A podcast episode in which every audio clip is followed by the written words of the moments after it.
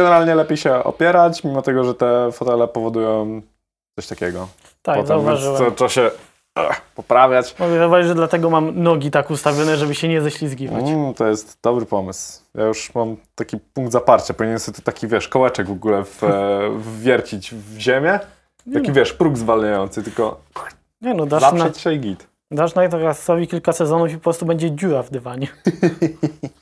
Dobry wieczór, dzień dobry e, i dobrego popołudnia. Czy w sumie u nas się nie mówi dobrego popołudnia, nie? Nie, to jest dziwne. Nie mówisz, niektórych- mówisz dzień dobry albo dobry wieczór, nic więcej. Tak, a, a jakby w krajach innych mówią właśnie tam dzień dobry, a po południu mówią ci dobre popołudnie, a potem dopiero mówią dobry wieczór. To jest, to jest ciekawe. U nas tego nie ma, ale na pewno witam.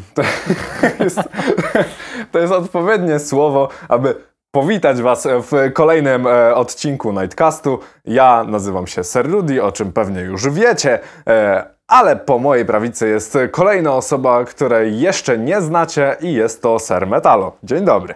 Witam, witam. Cieszę się, że w końcu tutaj zawitałem. Ja też się cieszę, że Cię y, widzę i goszczę na tych, mam nadzieję, wygodnych e, fotelach. Są idealne. No, niektórzy mówią, że jest tak dosyć dziwnie, bo się w trakcie z nich robi taki wiesz, Nie, no, zjazd. to jest znak, że się relaksujemy tutaj, że jest fajnie i przyjemnie w game devie. A, to jest... Słyszycie? To mądrego warto posłuchać.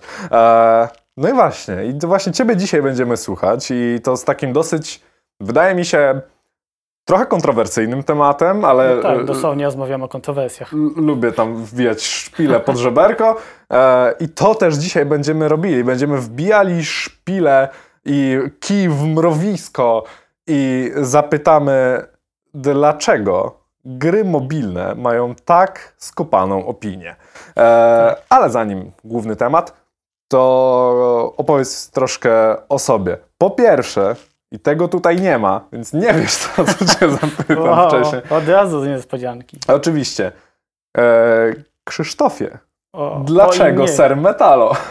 O, to, je, to jest w ogóle historia, która chyba jeszcze do czasów gimnazjum, czyli trochę lat temu, bo widzisz, swego czasu byłem bardzo zapasjonowany skateboardingiem i ogólnie całą kulturą skaterów. To Co nie obja- brzmi metalowo. Nie, co objawiało się tylko i wyłącznie przez to, że dużo grałem w gry serii Tonego Hołka. Oczywiście, jako piwniczak. Więc najwięcej grałem w, to chyba była piąta część serii, Tony Hawk American Wasteland. Ach, pamiętam. Bardzo przyjemna gra. Mhm. I tam w pewnym momencie zacząłem grać online, gdzie tworzysz swój nick, który niestety miał ograniczoną ilość znaków, które można było użyć jako swojego przezwiska w grze. I na początku, jako gimnazjalista, oczywiście użyłem nazwy serialu animowanego, który mnie najbardziej się podobał, Metalokalipsę. Mhm. Taki stary, bardzo przyjazny dla małych dzieci serial. Polecam. Ba, ba, nie, nic się tam nie dzieje, nie ma żadnej krwi ani przemocy. Okej, to jak będziecie chcieli serial dla dzieciaków, to Tak, tak, tak. polecam. Mniej więcej na tej samej poziomie co Happy Tree Friends. Hmm. Tak. Nie znam tego. No i zacząłem od właśnie od kompletnie wzięcia tego niku, ale z czasem zacząłem dołączać do gildii skatingowych, a w, w kulturze Tony Hawk American Wasteland jest tak, że jak dołączysz do gildii, to musisz dodać skrót od nazwy tej gildii do swojego niku. Mhm. I w pewnym momencie zacząłem dołączać do tylu gildii na raz, że nazwa serialu się skróciła do Metalo. I tak mi się to spodobało, że od 15 lat używam tego jako mojego niku wszędzie. O, to dosyć pokaźna historia. Ja w ogóle byłem święcie przekonany, że jest to związane z y, twoim zamiłowaniem po prostu do e, muzyki metalowej, bo to, to pierwsze moje skojarzenie i do Tak. dnia dzisiejszego, do tej chwili, I was this year old, e, naprawdę byłem święcie przekonany, że to dlatego. Jak na wystarczyło nie, nie zapytać. słucham metalu. O, to Nawet miałem ludzi, którzy się mnie pytali, czy jestem metalem, bo metalo to po grecku metal. Więc nie jesteś pierwszym, który wyciągnął ten logiczny wniosek. E, Tak, życie według logicznych wniosków i zasad jest raczej mi pisane, w końcu dlatego jestem programistą. Tak. A ja E. nie robię nielogiczne i z dupy rzeczy, dlatego jestem designerem. Yeah! I tym optymistycznym akcentem chciałbym przejść do mojego kolejnego pytania. Skąd wziąłeś się w The Nights of Unity? O, to jest właśnie długa historia. Jeżeli pozwoli, że tutaj przejdę przez trochę moją historię bycia w Proszę, game devie. proszę bardzo. Bo tak naprawdę w Knights of Unity jestem przez TK Games. Mhm. W momencie, w którym kończyłem technikum w Opolu, bo jestem z Opola, nie z Wrocławia, to miałem taką decyzję życiową, jak każdy, który zbliża się do matury, co chcę robić z moim życiem. Czy chcę pójść na studia, czy chcę pójść na studia, czy chcę pójść na studia. I po prostu rok przed maturą mieliśmy organizowany ze szkoły wyjazd do Politechniki Wrocławskiej, żeby sobie pooglądać, jak to jest w mieście, który nie jest zacofany o 10 lat. Mhm. I takie, które ma tramwaje na przykład. Tak, taki, który ma tramwaje i jest cywilizacją, więc to był fajny wyjazd. Pozdrawiamy Was, Opole, serdecznie. I to było w czasie dni studenckich, kiedy TK Games się wystawiał w budynku, który ma zegar, który każdy normalny człowiek jest w stanie przeczytać, jaka jest na nim godzina. E, Mowa o budynku C13, który to ma zegar binarny i trzeba po prostu rozkminić te wszystkie migające światełka, jak tak naprawdę, jaką liczbę binarnie przedstawiają. Tak, tak. Właśnie wtedy ja jako taki mały jeszcze kiełkujący designer, który tylko tam się trochę bawił w RPG Makerze, w Game Makerze, coś tam robił na zajęciach, zobaczyłem, że jest koło naukowe od robienia gier. I miałem takie oczy jak 5 zł. Jezus Maria, ktoś robi coś, co mnie nie zanudza na śmierć. Ja to chcę, ja chcę w tym brać udział. I w tym momencie postanowiłem sobie, nie, będę robił gry. Od tamtego czasu po prostu przeszło praktyki w Techlandzie, trochę game jamów. Przez 2,5 roku pracowałem w Piccadilly. To jest taka małe wrocławskie studio game devowe, które robią mobilki. Nie jestem pewien, czy nadal istnieją. Wydaje mi się, że tak, ale nie, nie, nie mam 100% pewności. Nie wiem, ja tylko o nich słyszałem. Pamiętam, że na początku swojej drogi e, deweloperskiej też gdzieś do nich aplikowałem bez odzewu. Tak, ja na początku miałem to samo doświadczenie, gdzie zaaplikowałem na testera, bo wtedy jeszcze było to przeświadczenie, że jak chcesz się wbić do game devu, to tester jest twoją najlepszą drogą. Mhm. Nie odpisali mi. Po 9 miesiącach zaaplikowałem na designera. Odpisali mi, ale powiedzieli, żebym szedł w cholerę. To odpisałem, i tutaj właśnie ciekawa historia, bo przeszedłem ich cały proces rekrutacyjny. W ogóle te praktyki w Techlandzie były jedynym powodem, dla którego w ogóle mnie brali pod uwagę, bo nie akceptowali game jamów jako doświadczenia. O, to dosyć Więc to było smutne dosyć. kontrowersyjna opinia. Tak, te praktyki.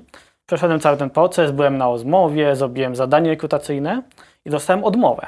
Mhm. Powiedzieli mi, żebym szedł w cholerę, bo mnie nie chcą, bo jestem za słaby. Mhm. I odpisałem im wtedy na maila, że no dobra, spoko, szkoda. Napiszcie mi, co było nie tak, żebym mógł następnym razem być lepszy i się poprawić.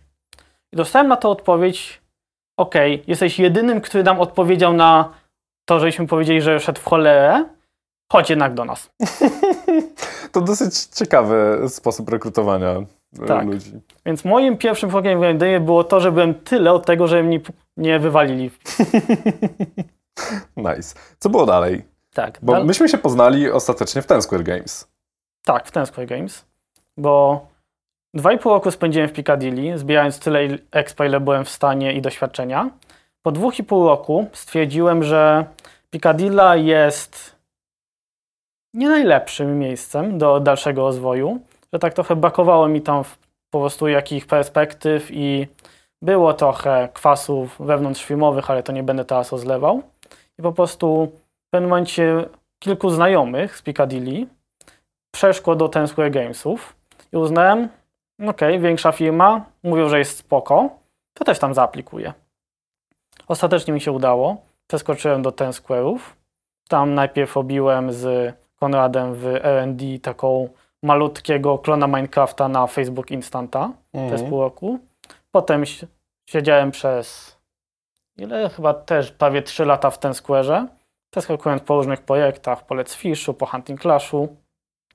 I w pewnym momencie po prostu po tych prawie 6 latach w mobilkach uznałem, że trzeba zrobić te prawdziwe gry, te dobre gry, te faktyczne gry, gry. I patrząc po różnych studiach, które mamy we Wrocławiu, miałem tak naprawdę dwie opcje. Albo Awakenów, albo Knightsów. Mhm. Zarekretowałem się do Awakenów, ale nie pykło. Plus słyszałem średnie opinie od ludzi, którzy tam pracowali. Okej. A w pewnym momencie stwierdziłem, dobra, znam Petera, bo się znamy z TK-ów, znam Adama, bo się znamy z TK-ów, znam połowę ludzi, którzy tutaj pracują, bo się znamy z TK-ów albo z Ten Square'a. No, najlogiczniejsza opcja, plus mamy taką formę pracy, że przechodzimy przez mnóstwo różnych projektów i się nie nudzimy, a to był mój największy problem. Ostatnie 6 lat spędziłem robiąc w kółko te same projekty, więc chciałem zmiany. Zarekrutowałem się do nas i udało mi się przekonać Petera, że się nadaje. Okej. I Emilkę. No i czy ile już jesteś w... Branży czy? Nie, w branży. W branży to już zdążyłem sobie policzyć mniej więcej te 6 czy już 7. Będzie siedem, bo- 7 lat. E, ale w Nightsach Nightsach? już będzie rok? Prawie. Bo przyszedłem w październiku zeszłego roku, więc za półtora tygodnia minie mi dokładnie oczek w Nightsach. Czyli w sumie jak już wyemitowaliśmy ten odcinek, to już rok minął, bo umówmy się, e, nie poleci on za, za dwa dni. Dziś mamy 22 września. Tak, więc na dnia Jak to 22 nagrywamy? września zostało mi półtora tygodnia do pełnego oczku w Nightsach. To za półtora roku spodziewamy się cukierków. Za półtora roku, za półtora tygodnia. za Okej, półtora, tygo- za półtora tygo- za półtora tygodnia. Nagrało się, nagrało się. Spokojnie, wszystko zależy od montażysty. Za półtora tygodnia spodziewamy się cukierków. Em, od jak dawno zajmujesz się designem, to już w takim razie w sumie powiedziałeś, ale powiedz mi, bo e, powiedziałeś w końcu, że chciałeś zacząć te, robić te prawdziwe gry, czyli Tak. w sumie pecety, konsole i tak dalej.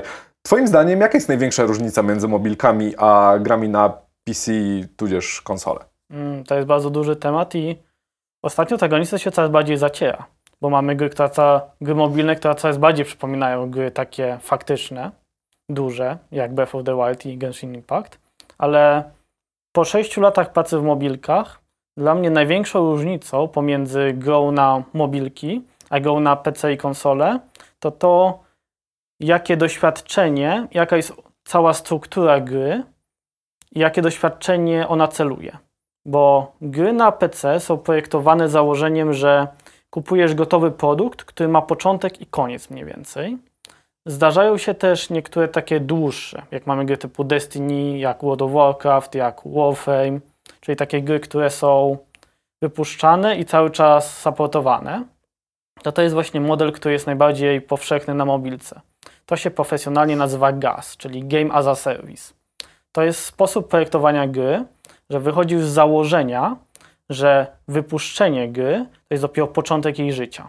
Mhm. Że to jest dopiero punkt startowy i prawdziwa robota się zaczyna dopiero jak gra trafi do graczy i dopiero wtedy zaczyna się rozwijać, zaczynasz do niej dodawać rzeczy, zaczyna się supportować. Okej. To jest, z takim założeniem jest projektowana ka- praktycznie każda gra mobilna teraz. One są przy projektowaniu ich, jakie są mechaniki, jakie są systemy, jakie dajemy doświadczenie graczowi, jak analizujemy wszystko. One są projektowane założeniem, że mają dawać graczowi coś bez końca. One mają lecieć w kółko. One nie mają mieć punktu końcowego. Okej, czyli zasadniczo chcemy trzymać gracza, póki mu się nie znudzi, a dokładniej chcemy nie doprowadzić do tego, żeby się znudził kiedykolwiek. Tak. Idealnym scenariuszem jest to, że gracz w momencie, w którym zainstaluje grę, przestanie nią grać w momencie, w którym kojfnie. Idealnie przepisując cały swój dobytek na grę. No tak, tak. To Ale to jest chyba największa różnica pomiędzy normalną grą a mobilną. Y, W jakiej jest jej ogólna struktura i pod co są projektowane tak naprawdę. mm, w porządku. E, to wiesz co, bo ja na przykład e, no też spędziłem swoje lata w, w mobilkach i też miałem już tego serdecznie dosyć. E, Rozumiem i, to uczucie. I, i, I dlatego też ostatecznie znalazłem się tutaj, gdzie zupełnie nie robię gier mobilnych, unikam i, e, i, i mówię wprost o tym, że nie uważam tego za, e, za, dobry, za dobrą platformę w ogóle do, do robienia gier. Mm. Może nie dlatego, że, że gra się źle na telefonie, bo no nie ukrywam, sam mam gdzieś tam jakieś, nie wiem, ze, ze dwie gierki po prostu, ale to są właśnie gry zwykle sportowane z peceta na, na mobile i jest mi Mm. po prostu wygodnie, e, Czyli wiesz, twój telefon jest tak naprawdę emulatorem. zasadniczo można, można tak powiedzieć. E, i, I to, co mnie zawsze bolało, to właśnie to, że nie sprzedawało się graczowi gry jako gry de facto, tylko sprzedawało mu się taką maszynkę do zarabiania pieniędzy przez Mm. studio, e, które, które ten produkt wytwarzało. Tak naprawdę minimum gameplayu, maksimum e, ściągania hajsu z gracza. Uważam to za absolutnie toksyczną rzecz e, w, w środowisku game devowym. E, I myślę, że to jest taki dobry punkt, od którego warto, warto w ogóle zacząć naszą dzisiejszą rozmowę. Wydaje mi się, że moje zdanie nie jest takim tylko moim, ale jest dosyć, Tak. dosyć powszechne, że jednak gry mobilne no, nie są czymś dobrym dla, ani dla graczy tak naprawdę, ani dla całego, dla całego rynku. No jakby z gier mobilnych cieszy się tylko branża mobilna. Znaczy, tutaj będę trochę grał jako adwokat diabła, Okej. bo gry mobilne to jest, one mają potencjał, żeby być dobre, żeby faktycznie pchnąć całą naszą branżę do przodu z jednego ważnego względu ich dostępność. Gry mobilne sprawiają, że każdy, twoj, na, moja mama, twoja mama, mój tata, twój tata, babcia, pradziadek, siostra, wujek, stryj, wszyscy mogą stać się graczami, bo wszyscy mają telefony i można ich wciągnąć w ten świat grania w gry i bawienia się zajebiście. Po prostu trzeba odpowiednio podejść do tego, jak tworzymy gry. I Mm, tutaj właśnie chodzi ten, to co mówiłeś, to maszynka do mielenia pieniędzy. Można tak projektować gry, bo ostatecznie summa summarum tworzymy gry, żeby zarabiały hajs. Nasza branża zaczęła się od tego, że nawet pierwsze gry, które powstały na świecie, one też były po to, żeby zbierać hajs. No, zgadza się. Do automatu trzeba było wrzucić. Nawet wcześniej. Pierwsza gra na świecie Tennis for Two, czyli ta na oscylatorze, Mhm. ona też powstała po to, żeby przyciągać ludzi do muzeum. To była po prostu atrakcja dla ludzi. Mhm. Pierwszy automat Computer Space był reklamowany jak Coca-Cola w telewizji. Z tą fajnym automatem i półnaga kobieta stojąca obok, która się uśmiecha do ciebie.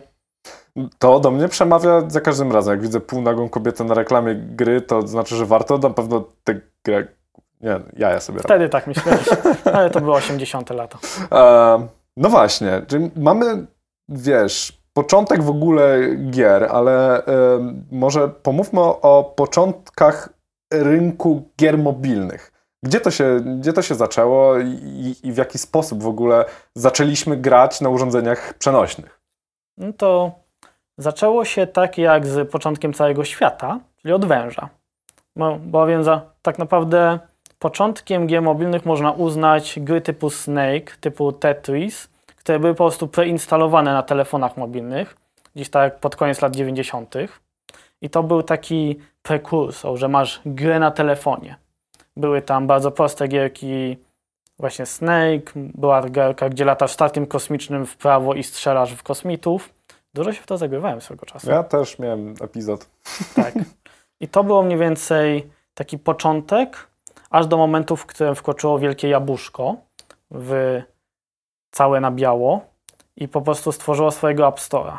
Mhm. I w tym miejscu zaczęli powoli, powoli zbierać się ludzie i myśląc, ej, robienie gry na telefony, którą gracz może sobie ściągnąć, spoko.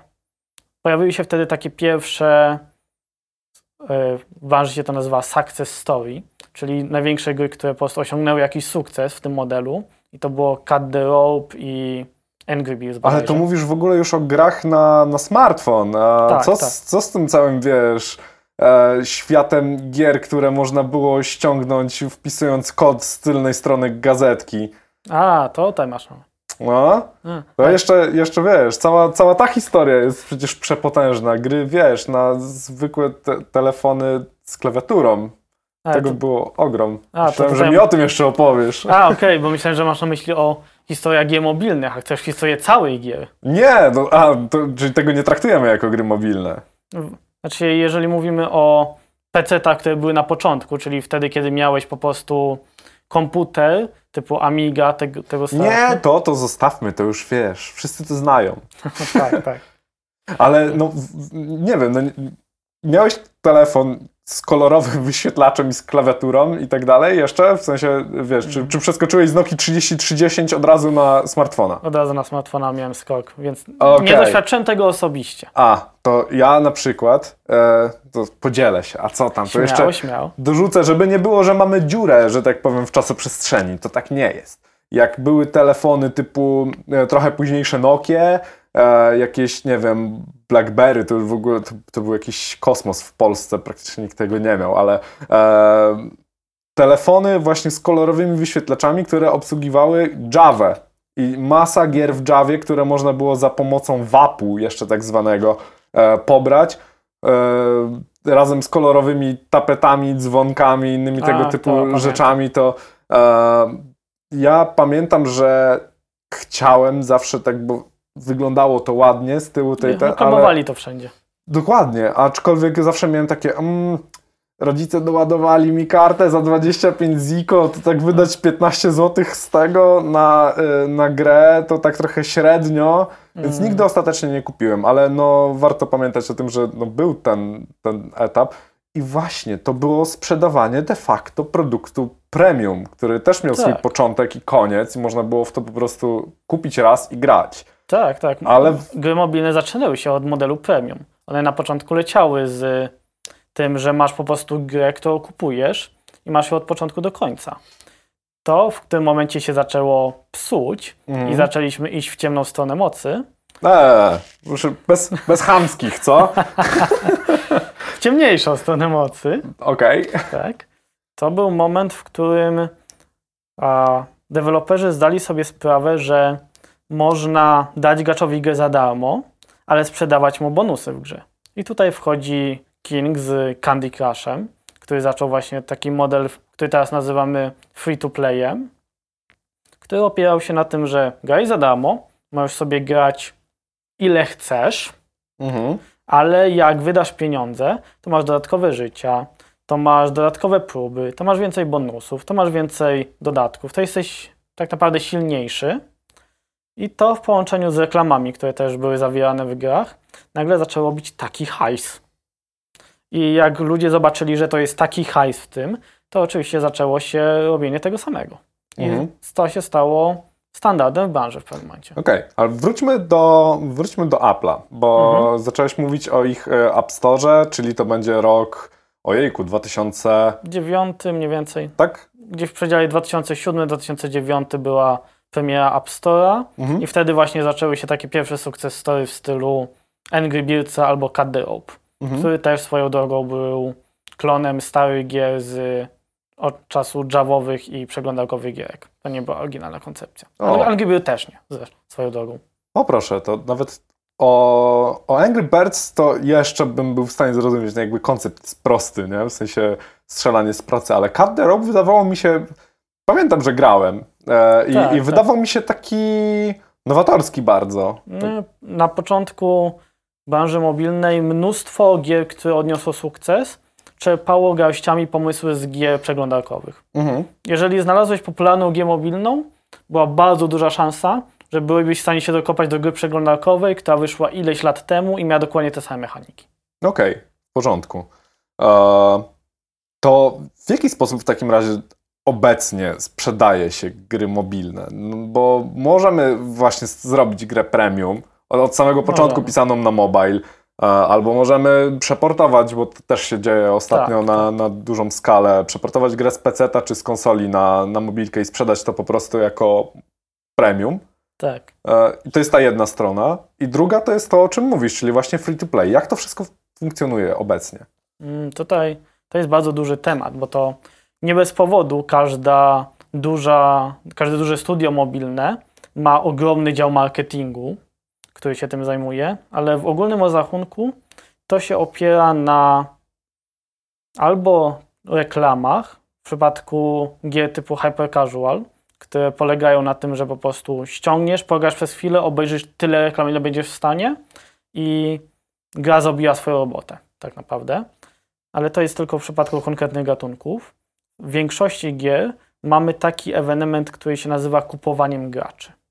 I tutaj wchodzimy w taki temat, że o ile normalne gry normalne gry, takie, które na PC konsole sprzedają się poprzez reklamowanie ich. Mhm. Mamy wszystkie trailery, mamy różne eventy, mamy różne akcje promocyjne, które po prostu plakaty w New York Times Square, które promują grę, żeby gracz ją kupił i ją miał. W przypadku gier mobilnych jest coś, co jest kupowaniem ruchu. Czyli firma regularnie wydaje ileś pieniędzy na zdobywanie ruchu do gry, mając nadzieję, że ten ruch sprawi, że zarobią ileś plus po Mhm. pewnym czasie. I gry są po prostu utrzymywane tym, że jest regularny zastrzyk graczy do tej gry i to ją utrzymuje przy życiu. Się, W jaki sposób to działa? W sensie, w jaki sposób sam ruch generuje pieniądz? Mm, to jest takie, to jest jak łapanie ryb w oceanie. Po prostu chcesz łapać jak najwięcej, mając nadzieję, że z tych setek tysięcy rybek, które łapiesz, złapiesz kilka tych, które będą skłonne wydać pieniądze w twojej grze. Okej. Więc to jest takie, to jest Moby Dick, to jest polowanie na wieloryba. Mhm. Te gry się sprzedają po prostu tym, że łapią jak najwięcej ludzi, mając nadzieję, że wśród tych ludzi będą gracze, którzy będą skłonni wydać 10 dolarów, którzy będą wydać 100 dolarów, którzy będą skłonni wydać milion dolarów. I im cały system jest po prostu zoptymalizowany pod to, żeby jak najbardziej zwiększyć szanse na łapanie tych jak największych ludzi. Jest cała, to jest cała działa, dział analityki pod ogarnianie skąd są ludzie, ich wiek, ich hobby, ich zainteresowania, co ich utrzymuje, co ich zniechęca, jakie lubią mechaniki, jakich nie lubią mechanik, jakie lubią doświadczenia, jakich nie lubią doświadczeń, co ich trzyma, co ich nie trzyma. To jest wszystko zoptymalizowane na tip-top, że dosłownie wiesz o tym graczu więcej niż jego własna matka. No to jest w ogóle pierwsza rzecz, e, taka poważniejsza rzecz powiedzmy, e, którą już jako profesjonalny deweloper robiłem e, w, w pracy, czyli implementowałem te systemy analityki, także Tak. gdzieś, tam, e, gdzieś tam się orientuję, jak to w ogóle pod spodem, pod spodem działa i faktycznie dosłownie każdy, każdy nawet najmniejszy krok gracza się gdzieś tam trakuje, każde kliknięcie w ekran. Tak, ale to, co jest chyba ważne do powiedzenia, to to, że nie zbierasz danych personalnych gracza, Mhm. zbierasz tylko i wyłącznie dane, które są potrzebne wewnątrz kontekstu gry.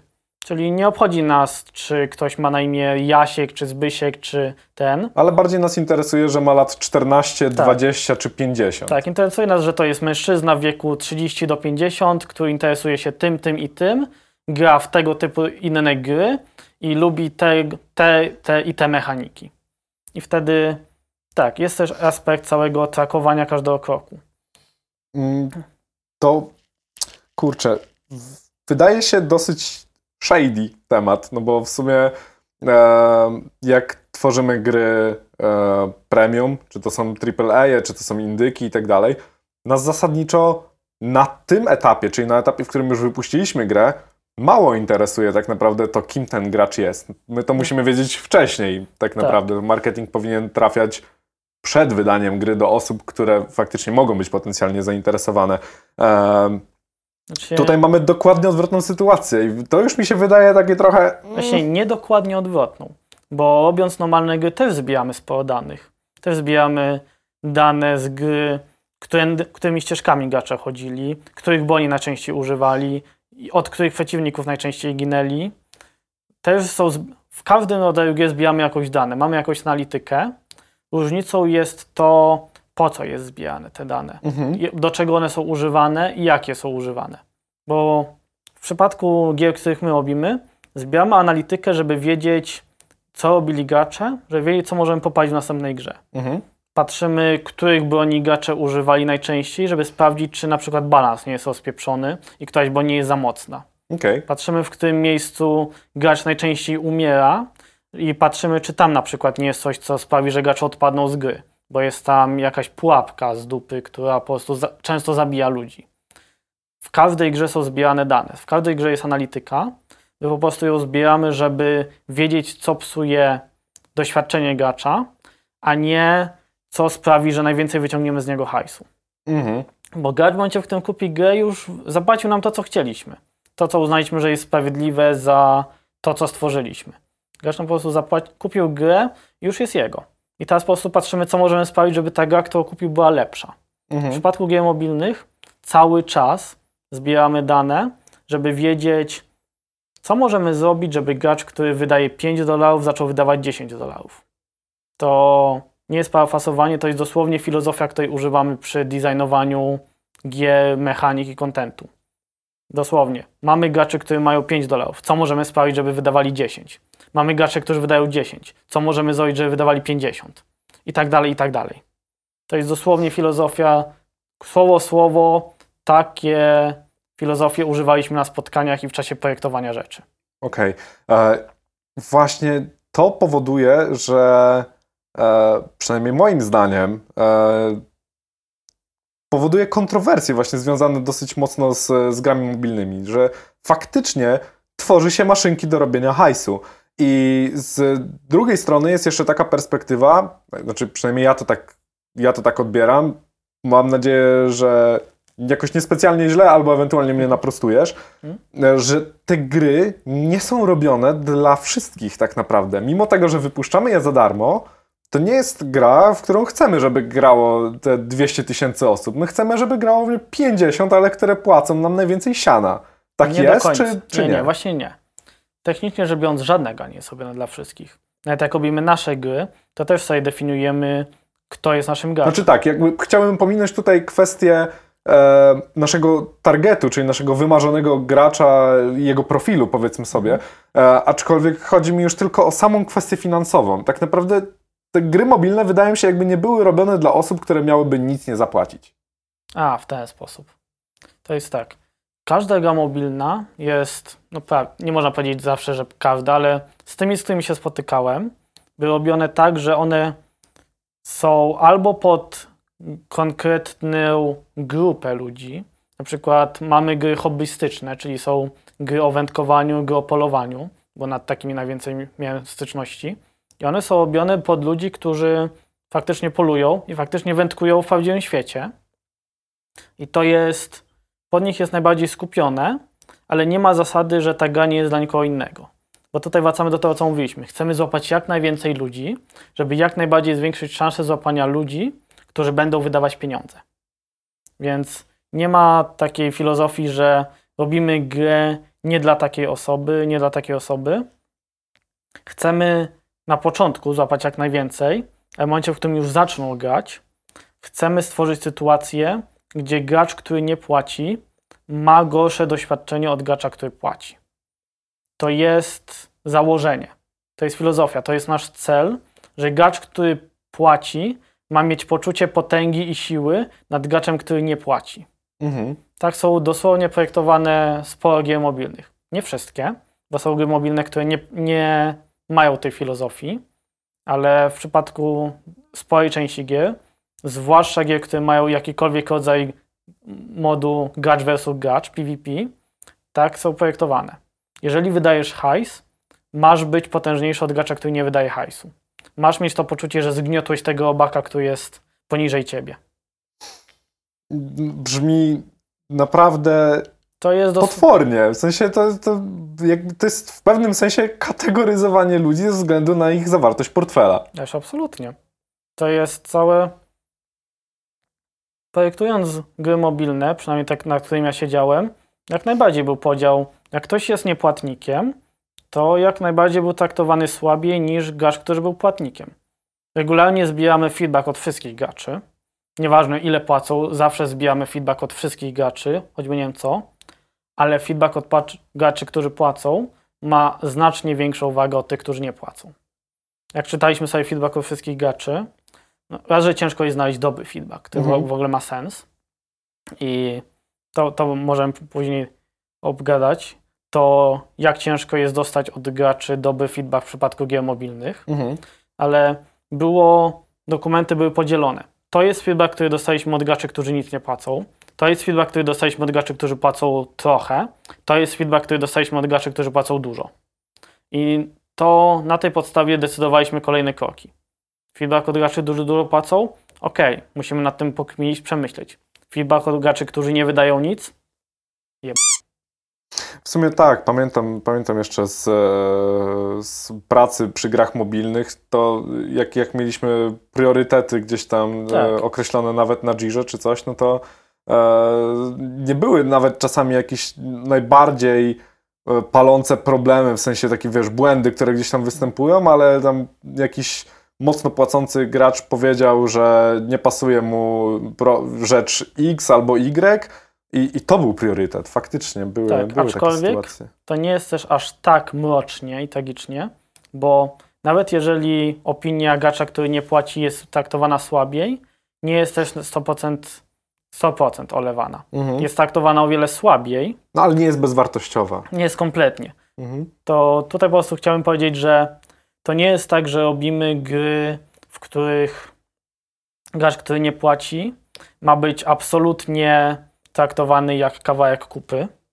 On będzie traktowany gorzej. On będzie widziany przez grę i twórców gry jako gracz gorszego sortu, że tak powiem, ale nie chcemy, żeby on odszedł od gry. To Mhm. jest ta cienka linia. Bierzemy pod uwagę, że on jest traktowany gorzej, że ma mniej siły, że jak pójdzie walczyć z graczem, który wydaje to po prostu wgniecie w ziemię, ale nie chcemy, żeby on od- odszedł od gry, bo to gracz niepłacący to zawsze jest potencjał, że kiedyś zacznie płacić. Mhm. I w tym kontekście gracze, którzy nie są płacący, chcemy, żeby zostawali w grach, bo kiedyś mogą zacząć płacić. Okej.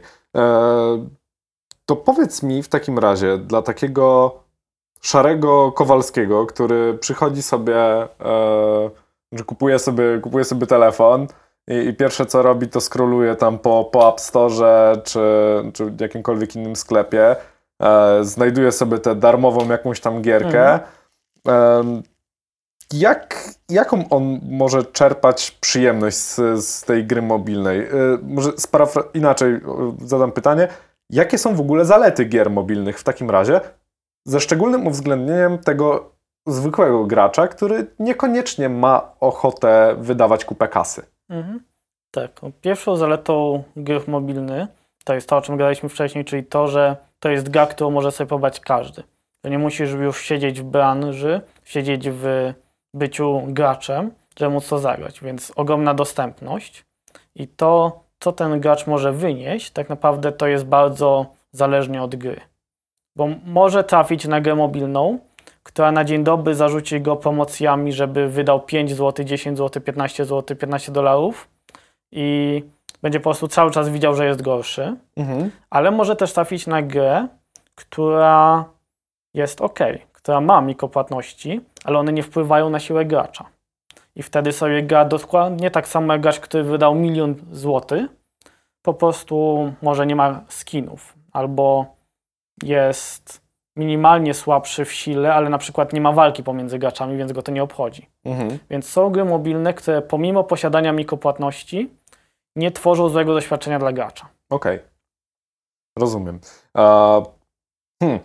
e, próbuję sobie teraz ułożyć, o co chciałem cię zapytać w tym kontekście. Tak, ogólnie to, co gracz, który nie chce wydawać pieniędzy, ani otwierać portfela, wyniesie z gry, Mhm. bardzo będzie zależeć od tego, w jaką grę trafi. Jedna go potraktuje jak podludzia, Mhm. jedna go potraktuje jak, tak samo jakby wydawał hajs. No właśnie, i y, tutaj następuje właśnie moje kolejne pytanie. Już y, przypomniałem sobie, co, co chciałem, i w sumie troszkę pomaga mieć ściągę. E, właśnie, e, dlaczego tak wiele gier wszędzie pcha reklamy? E, zamiast sprzedawać tytuł w formie premium albo odpuścić reklamy całkowicie i skupić się faktycznie na, na tych mikro, a, albo nawet nie tak wcale mikro, jak się okazuje, płatnościach. No nie, są gry, których mikropłatności są bardzo makro. To zależy od gatunku gier. Bo są, Mhm. masz gry mobilne, w których tak naprawdę nie masz reklam. No One tak. właśnie opierają się całkowicie na e-appach, czyli in-app purchases. Mhm. A masz gatunek gier w stylu hyper casuale, które opierają się całkowicie na reklamach. Mhm. O, to jest po prostu gatunek gier, który zakłada, że wciągamy gracza, rzucamy mu tyle reklam w jak najkrótszym czasie, ile możemy, żeby obejrzał jak najwięcej, w, zanim go gra zniechęci. Mhm. No z drugiej strony Hyper Casual też jest tego typu grą, w której, znaczy te, to są tego typu gry, w których się wchodzi w, tak naprawdę do gry w kolejce w markecie, nie? Tak, w sensie tam jest no easy to start, hard to master, czy jakoś tak się ładnie to nazywa i faktycznie można w dwie minuty tam z 30 partyjek czasami strzelić, Tak, zależy od, od gry. To One ma są- sens, jest gdzie te reklamy pchać. Tak, ale Tylko po co? po co?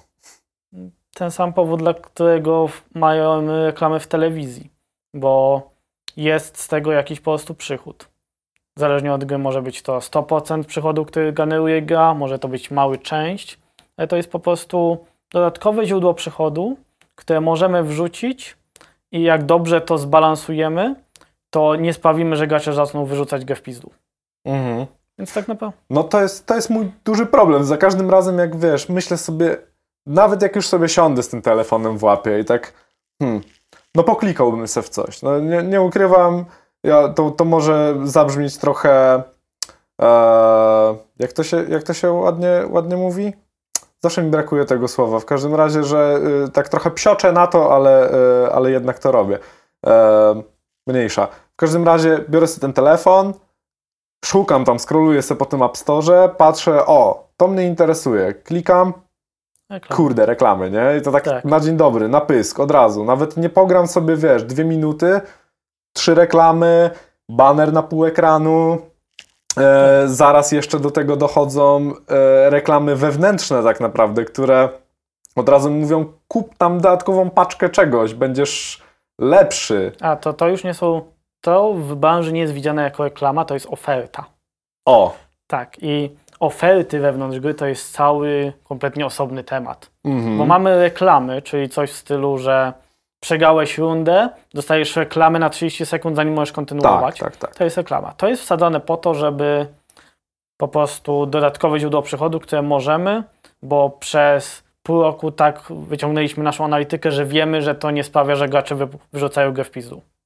Ale mamy też oferty wewnątrz gry, czyli paczki, złota, kryształów, klejnocików, różowych dildosów, cokolwiek.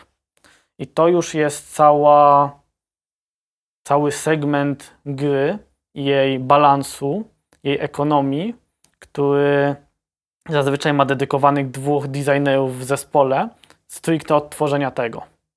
Sam się tym zajmowałem przez dwa lata i to polega na tym, że ponownie bierzemy te wszystkie dane, które zbieramy, tą tonę dan, tonę wykresów, które mamy o graczu i na ich podstawie myślimy sobie, dobra, gracz w tym momencie zdobył piąty poziom, jest szczęśliwy, mamy endorfinki, bo zdobył wyższy poziom i dostał jakiś gratis, który jest warty złotówkę, to teraz, jak, jako że odblokował coś nowego, wrzucimy mu na ekran paczkę, która, która jest stricte pod to, co właśnie odblokował, Mhm. bo wiemy, że to odblokował, żeby go zachęcić, patrz, odblokowałeś fajną rzecz, tutaj jak wydasz 5 zł, dostaniesz coś do tej fajnej rzeczy. Okej. I to jest całe takie patrzenie. Dobra, w tym momencie gracz zdobył piąty poziom, odblokował tą lokację, daj mu paczkę pod tą lokację. Dobra, w tym momencie gracz przegrał trzy razy pojedynek, dajmy mu paczkę pod pojedynki. Dobra, w tym momencie gracz nie grał od trzech dni, dajemy mu przecenioną paczkę, żeby wrócił do gry. Gracz skończył tutorial, dostaje paczkę za to, że skończył tutorial. I to jest cały taki flow patrzenia, co gracz robi, w jakim jest aktualnie stanie i co mu w tym momencie możemy dać. Mhm. Dać albo sprzedać tak naprawdę. Mm, No właśnie, bo sprzedajemy, mm, tudzież sprzedają, bo ja już nie, e, jakieś takie drobne rzeczy. E, Popychamy gracza trochę do tego, żeby kupił, e, tak jak mówisz, jakieś, jakieś drobne szpargały, coś co, czasa, Tak. coś, co czasami, to jest trudne do powiedzenia, coś, co czasami e, da mu, tak, da mu e, no, jakąś przewagę w grze, albo popchnie go trochę do przodu. E, a czasami to są przedmioty totalnie bezwartościowe, znaczy się jakiś skin, e, który ma sprawić, że nie wiem, poczuje się lepszy, albo Bo- coś tylko z samego wyglądu, bo będzie się lepiej prezentował w oczach może innych graczy. Może tak być. E, powiedz mi, czy wszystkie mikrotransakcje, które się zawiązuje z graczem, no muszą być złe, czy, czy w ogóle podejście, w którym e, wyciągamy e, łapę po pieniądze gracza, e, no mo może być w tym coś, coś dobrego faktycznie. Uważam, że tak. Jestem zdania, że mikrotransakcje i tutaj zawieram wszystkie różne mechaniki, jakie mamy w grze. Battle passy, skiny, jakieś dodatki, bonusy. Mikrotransakcje to jest narzędzie. Narzędzie samo w sobie nie ma moralności. Nie jest ani dobre, ani złe. Młotek może pomóc ci przybić domek na ptaszki, a możesz kimś go zatłuc. Narzędzie samo w sobie nie ma moralności. Moralność nadaje mu to, jak go użyjemy. Więc mikrotransakcje można użyć dobrze. Można ich użyć tak, że to jest po prostu coś, co nie wpływa na ekonomię ani siłę gracza. Po prostu daje mu możliwość spersonalizowania doświadczenia. To są właśnie skiny, to są jakieś awatary, jak gracz to widzi. I są gry, które tak robią, które nie wpływają na doświadczenie gracza, że nie masz różnego doświadczenia zależnie od tego, ile zapłacisz. Po prostu możesz sobie spersonalizować swoją postać albo jakiś element gry. I to moim zdaniem jest ok, że to jest mikrotransakcja. To nie jest tak, że to jest coś złego. Mm. A są gry, które to wykorzystują źle, jak Diablo Immortal, ja z najnowszych przykładów. I tam mikrotransakcje są po to, żeby wpływać na doświadczenie gracza. Więc wydaje mi się, że w momencie, w którym słyszymy słowo mikrotransakcja, nie powinniśmy skreślać gry od razu, z góry na dół, stawiać na niej krzyżyk i tam są mikrotransakcje, to znaczy, że ta gra musi być zła, że to musi być maszynka do pieniędzy, że to musi być zachłanne i tylko wyciągać z graczy tyle hajsu. To może. I często taki jest, stąd ta zła reputacja mobilek, Mhm. ale nie musi. Mikrotransakcje mogą być ok, jeżeli są użyte ok. Rozumiem. E, no tutaj wydaje się dosyć mocno, że zakrawamy i to taką, takim grubą łapą o, o problemy etyczne e, całej branży mobilnej. Bo wiesz, no w którymś momencie e, trzeba określić, co tak naprawdę jest ok wobec gracza i za co chcemy, żeby gracz nam zapłacił, e, a co my doskonale wiemy, że jest nie w porządku, e, a mimo to mówimy graczowi zapłać nam, a najlepiej zapłać nam dużo i No. zapłać nam często. E, to jest, wiesz, ten moment, w którym zdajesz sobie sprawę i to już na pewno jako osoba, która przy tym pracowała, wiesz, że są gracze, którzy niejednokrotnie wydają masę kasy więcej niż ta gra w ogóle była kiedykolwiek warta, nie? Wiesz, no o, jakby, wiele więcej. e, kupując sobie, nie wiem, nowe GTA, kupując sobie jakiegokolwiek innego AAA, płacisz około, no w tym momencie przy galopującej inflacji, dziękujemy bardzo, e, około, nie wiem, 300-250 zł powiedzmy za, za tego typu tytuł. No, nowy e, tytuł na PS5 to tak 280 zazwyczaj kosztuje. No więc właśnie, no jest to... edycji. Tak, tak, tak, oczywiście, bo są jeszcze edycje rozszerzone. Tak. 350, edycja Super Hiper Mega Deluxe 500. Tak. I właśnie, to jest kolejny temat, który też będę chciał przy tym poruszyć przy okazji, bo to też nie jest tak, że rynek PC-towo-konsolowy jest czysty, ale mimo wszystko raczej jest tak, że każemy graczowi zapłacić jedną określoną kwotę na dzień dobry. Ta kwota raczej nie przekracza tysiąca złotych, a słyszy, się, słyszy się historie o graczach z gier mobilnych, którzy wydają wielokrotnie więcej w ciągu jednego tygodnia, miesiąca. No, to są kwoty, które są nieporównywalne. Jak weźmiemy sobie edycję kolekcjonerską, na przykład najnowszego God of War, która ma ten zajebisty Mjolnira, to to będzie 1000, 1500. Chyba nie spotkałem się z edycją kolekcjonerską, która kosztowała więcej niż parę tysiaków, Mhm. a to już tak są rzadkości. Ale właśnie oprócz gry dostajesz coś, nie? Tak, Tutaj dostajesz gadżety w, w jakichś limitowanych edycjach. Często to jest coś, co po prostu po jakimś czasie, jeżeli nawet nie otworzysz tego z pudełka, to może urosnąć do faktycznie horrendalnych kwot po, nie wiem, 30 latach z, zamknięciu w pudełku, bo, no bo takie rzeczy się po prostu dzieją na rynkach kolekcjonerskich. Ale tu jest coś, wiesz, Cyfrowego, digitalowego. tak, dokładnie. I nawet w większości przypadków nie możesz tego komuś opchnąć. Nie, znaczy się możesz, ale w większości przypadków to jest niezgodne z zasadami działania gry i to jest lekko nielegalne i jak to robisz, to mogą ci zbanować konto. No więc właśnie, y, nabywasz coś cyfrowego y, w jakiejś grze, w której umówmy się, gameplay zwykle zamyka się do czegoś, co dostałeś już 3 lata temu, kiedy ta gra wychodziła. Po prostu teraz tylko, nie wiem, wygląda trochę ładniej, albo może ma jakiś jeden dodatkowy tryb, czy kilka dodatkowych trybów, ale tak u samych podstaw cały czas grasz w tę samą grę. Mhm. Jakim cudem ci ludzie dokładają tyle kasy do tego? Co jest im sprzedawane yy, i jak dochodzi do sytuacji, w której gracz jest w stanie wydać tysiące złotych, powiedzmy, miesięcznie? Hmm. Osobiście, jak pracowaliśmy nad tym, to zawsze sobie żartowaliśmy, że takie pieniądze wydają ludzie, którzy mają za dużo pieniędzy, mhm. bo powiedzmy najpierw sobie o tych, o jakich rzędach kwot tutaj mówimy. No właśnie. Bo w przypadku GPC, załóżmy, że to jest full premium, czyli kupujesz i masz. To nie jest coś w stylu Destiny, które co jakiś czas ma dodatki, albo Warcraft. To załóżmy, że masz edycję Kolesko-Nesko, która jest wywalona w kosmos i to kosztuje dwa kafle. Mhm. 2000 zł, około 500 dolców. W przypadku gier mobilnych najwięksi płatnicy wywalali 100 tysięcy dolarów miesięcznie. Wow. Nie pamiętam już dokładnie danych, ale a mówisz był... o swoim doświadczeniu. Tak, tak. Okay. A, a to i tak to nie są największe cyfry. Mhm. Mówimy tutaj o setkach tysięcy albo miesięcznie, albo tygodniowo. I dlaczego to robią? Jest na tyle mało tych osób, że to może być tak, że każda osoba ma inne powody, ale z punktu widzenia designerskiego zakładaliśmy, że to jest właśnie to poczucie siły, które generujemy w graczu.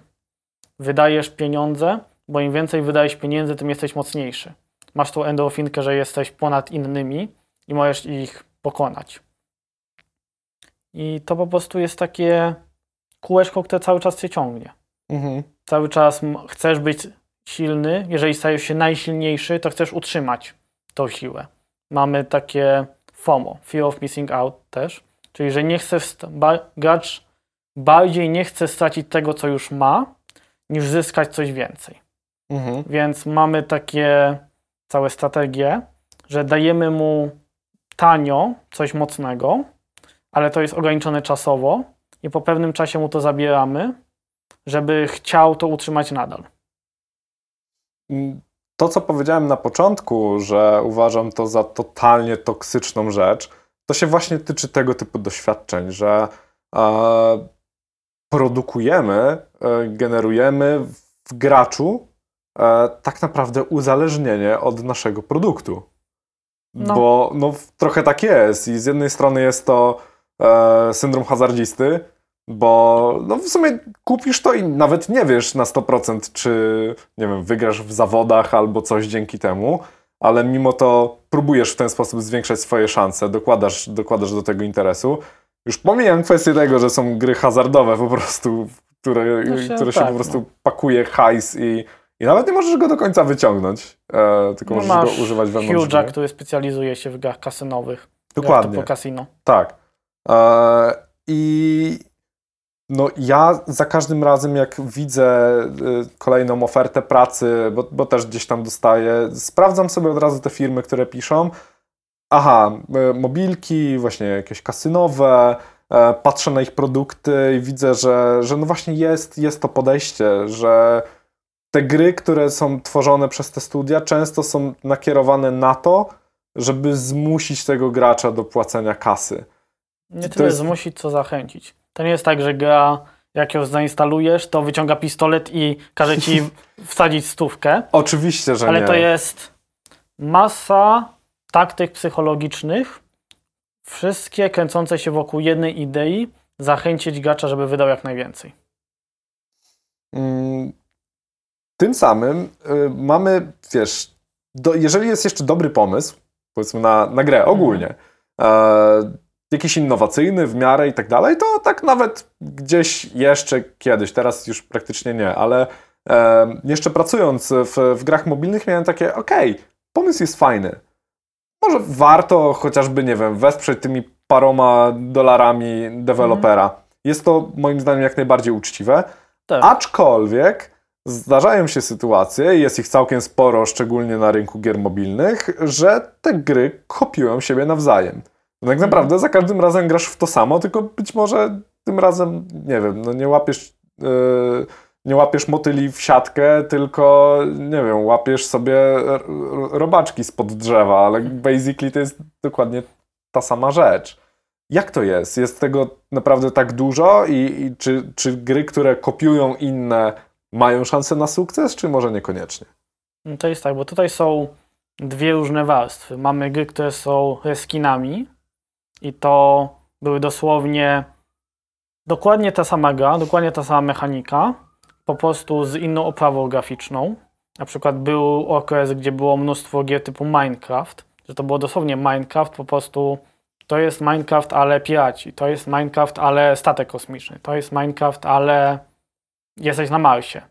I to były reskiny i to faktycznie była tego plaga przez jakiś czas i w pewnym momencie po prostu Google stwierdziło, że dobra, tego jest za dużo, to jest zaraza, trzeba się tego pozbyć i zmieniło zasady użytkowania, które sprawiło, że po prostu te gry nie były, nie, nie można było ich wrzucić na App Store. Mhm. By po prostu, jeżeli było za dużo podobieństw, zwłaszcza w kodzie gry, pomiędzy jedną aplikacją a drugą, to Google to wykrywał i mówi ci, że masz spierdalać. Bo to jest reskin. A, to e, trafiłem ogólnie do, do branży na chwilę przed tym, jak to się stało i dosłownie mój pierwszy chyba miesiąc, może półtora, już teraz nie pamiętam dokładnie, pracy wyglądał w ten sposób, że tworzyłem właśnie jakiś tam reskin jednej, jednej z, z gier studia, w którym wtedy pracowałem. E, I dosłownie chwilę później rozwiązali nam cały nasz. by- Był dział w firmie reskinów Tak, gier, wiem. więc e, rozwiązali nam to i, i powiedzieli: No dobra, to teraz idziecie do naszych regularnych tytułów, coś tam robić. E, bo Tak. właśnie algorytmy nas e, przestały ją pozycjonować i tak dalej. Nie możemy już w ogóle robić tych, em, tych gier. Ale reskiny to jest jedna rzecz, a Tak, a są są jeszcze, jeszcze wiesz, Kopie. tak, kopie. Tak, tutaj jest głębszy temat, bo inspirowanie się innymi istnieje w naszej branży wszędzie. Każda gra bierze jakieś elementy z innej, nawet te duże. Jak weźmiemy sobie ostatnio popularny Cult of the Lamp, ono też wykorzystuje mechaniki, które już istniały wcześniej. Mhm. Tam mamy elementy z Stardew Valley, tam mamy elementy z Binding of Isaac, więc to też nie jest super, super oryginalny tytuł. Inspirowanie się innymi tytułami jest normą w naszej branży. Bierzemy referencje, bierzemy inspiracje, wszystkie tytuły, które robimy, coś czerpią. Bierzemy sobie kawałek z tego, kawałek z tego, kawałek z tego. W przypadku branży mobilnej problem jest taki, że nawet jeżeli masz zajebisty pomysł, masz jakiś super oryginalny, wpadłeś na coś, na co nikt inny nie wpadł i czujesz, że to ma zajebisty potencjał, nikt nie uwierzy w ci w ten pomysł i nie powie, dobra, zrobimy to, jeżeli nie będziesz w stanie wskazać innej dobrej, popularnej gry i powiedzieć, zobacz, tutaj mamy przykład, że to się sprzedało. Jak za każdym razem, kiedy ktokolwiek, jak widziałem, proponował pomysł, zawsze padało to samo pytanie. Ok, jakie inne gry zrobiły to samo i odniosły sukces? Jakie inne gry pokazały, że to działa? Jeżeli nie byłeś w stanie uargumentować, że to działa, to nikt nie bałby ryzyka na stworzenie tego pomysłu.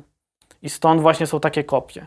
Bo nowe gry mobilne są tworzone w ten sposób, że patrzysz na to, co robi King, na to, co robi Supercell, największy, najwięksi tytani w rodzaju gier, które chcesz tworzyć. Patrzysz, co u nich najbardziej działa, zmieniasz jedną, dwie mechaniki i masz grę. Okej.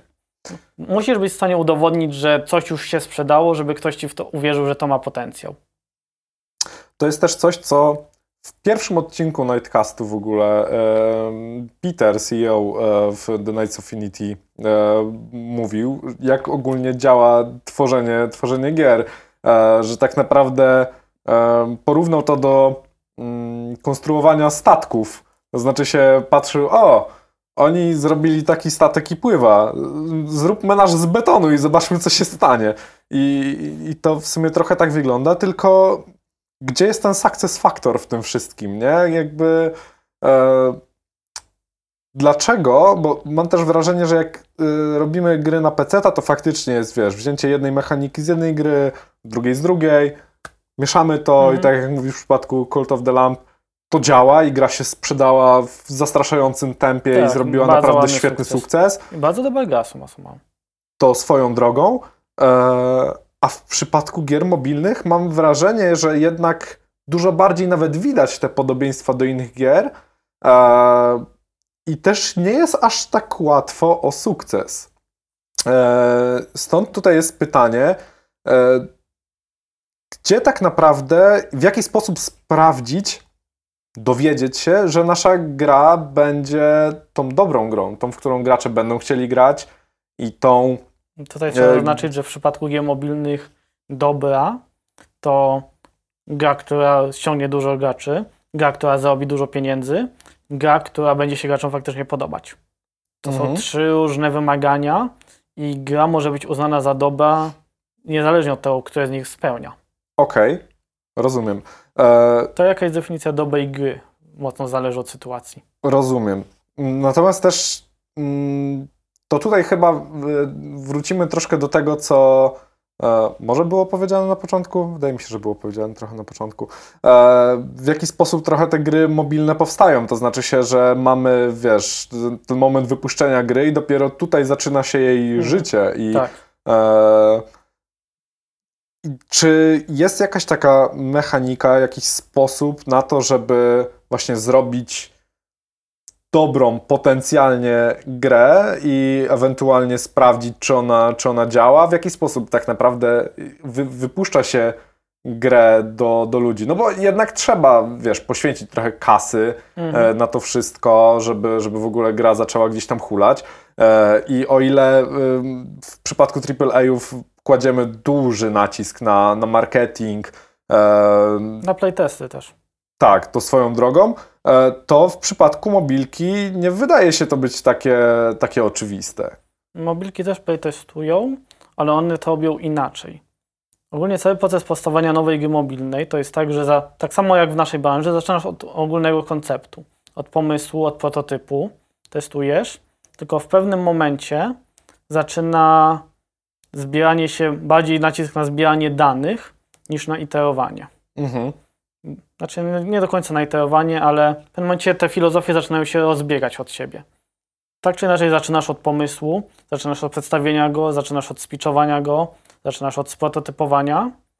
Taka jest różnica, że w przypadku mobilki często prototypujesz mechaniki, które już często wiesz, że działają. Mhm. Bo bierzesz Battle Passa, wiesz, że to zadziała, bo to działa w 100 innych tytułach, więc to nie ma nawet sensu prototypować. Prototypujesz takie najbardziej rzeczy, które mają jakiś risk factor, czyli coś, co faktycznie nie masz 100 innych tytułów, że, które ci potwierdzają, że to już działa. Okej. Ale w pewnym momencie zaczynasz robić testy na ludziach w gry, która udaje, że nie jest tą grą, którą chcesz wypuścić. Dochodzisz do momentu, w którym gra już wygląda w miarę reprezentowalnie i w tym momencie wybierasz sobie jakiś mniejszy kraj, który wiesz, że gracze z tego profilu zachowują się podobnie do graczy z krajów, który jest twoim docelowym.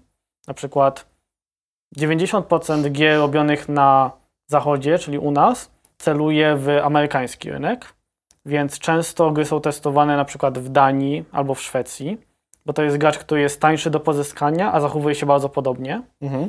I wypuszczasz grę pod jakimś pseudo-studiem, który jest po prostu z dupy, to jest wydmuszka, tylko udaje, że jest jakimś innym studiem, Mhm. pod jakimś tytułem z placeholderowym, po prostu tym i już zbierasz dane. Już patrzysz, jak gracze w to grają, już patrzysz, w którym momencie odpadają, w którym momencie mają problemy, już zbierasz jakieś informacje.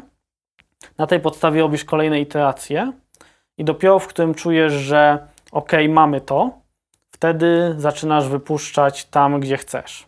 Mhm. To zupełnie y, się rozmija z y, moim wyobrażeniem i przy okazji doświadczeniem, bo e, miałem wtedy jeszcze y, na pewno do, do, do dzisiaj będę powtarzał, to była duża przyjemność. Robiłem grę mobilną, która tak naprawdę w swoim założeniu nie była taką klasyczną grą Mhm. mobilną, e, bo, bo była trochę klonem gry, gry z PC-ta, ale właśnie z, z naciskiem właśnie na ten rynek mobilny i pamiętam, że jak to wypuszczaliśmy, normalnie na hura, tam wiesz, jako, jako, jako firma, w której pracowałem wtedy, I, I faktycznie tak, że najpierw okrajaliśmy sobie gdzieś tam rynki, nie, nie puszczaliśmy tego wszędzie, testowaliśmy na, na mniejszej grupie odbiorców i dopiero potem, jak e, mieliśmy jakąś tam większą pewność, że to już w miarę działa, no to puszczaliśmy to dalej. Problem tylko wtedy polegał na tym, że jak coś się skwasiło, no to zła fama została, a No tak. gracze niestety em, Zapamiętują. zapamiętują, to jest raz, a dwa to zostawiają opinię w sklepie. Też. To jest kolejna rzecz e, z, związana z, z mobilkami, e, której w sumie chyba tutaj nawet nie mam, ale mógłbym Cię o to, e, o to zapytać. Śmiało. E, pff, proszę, jaki kurczę pewny siebie.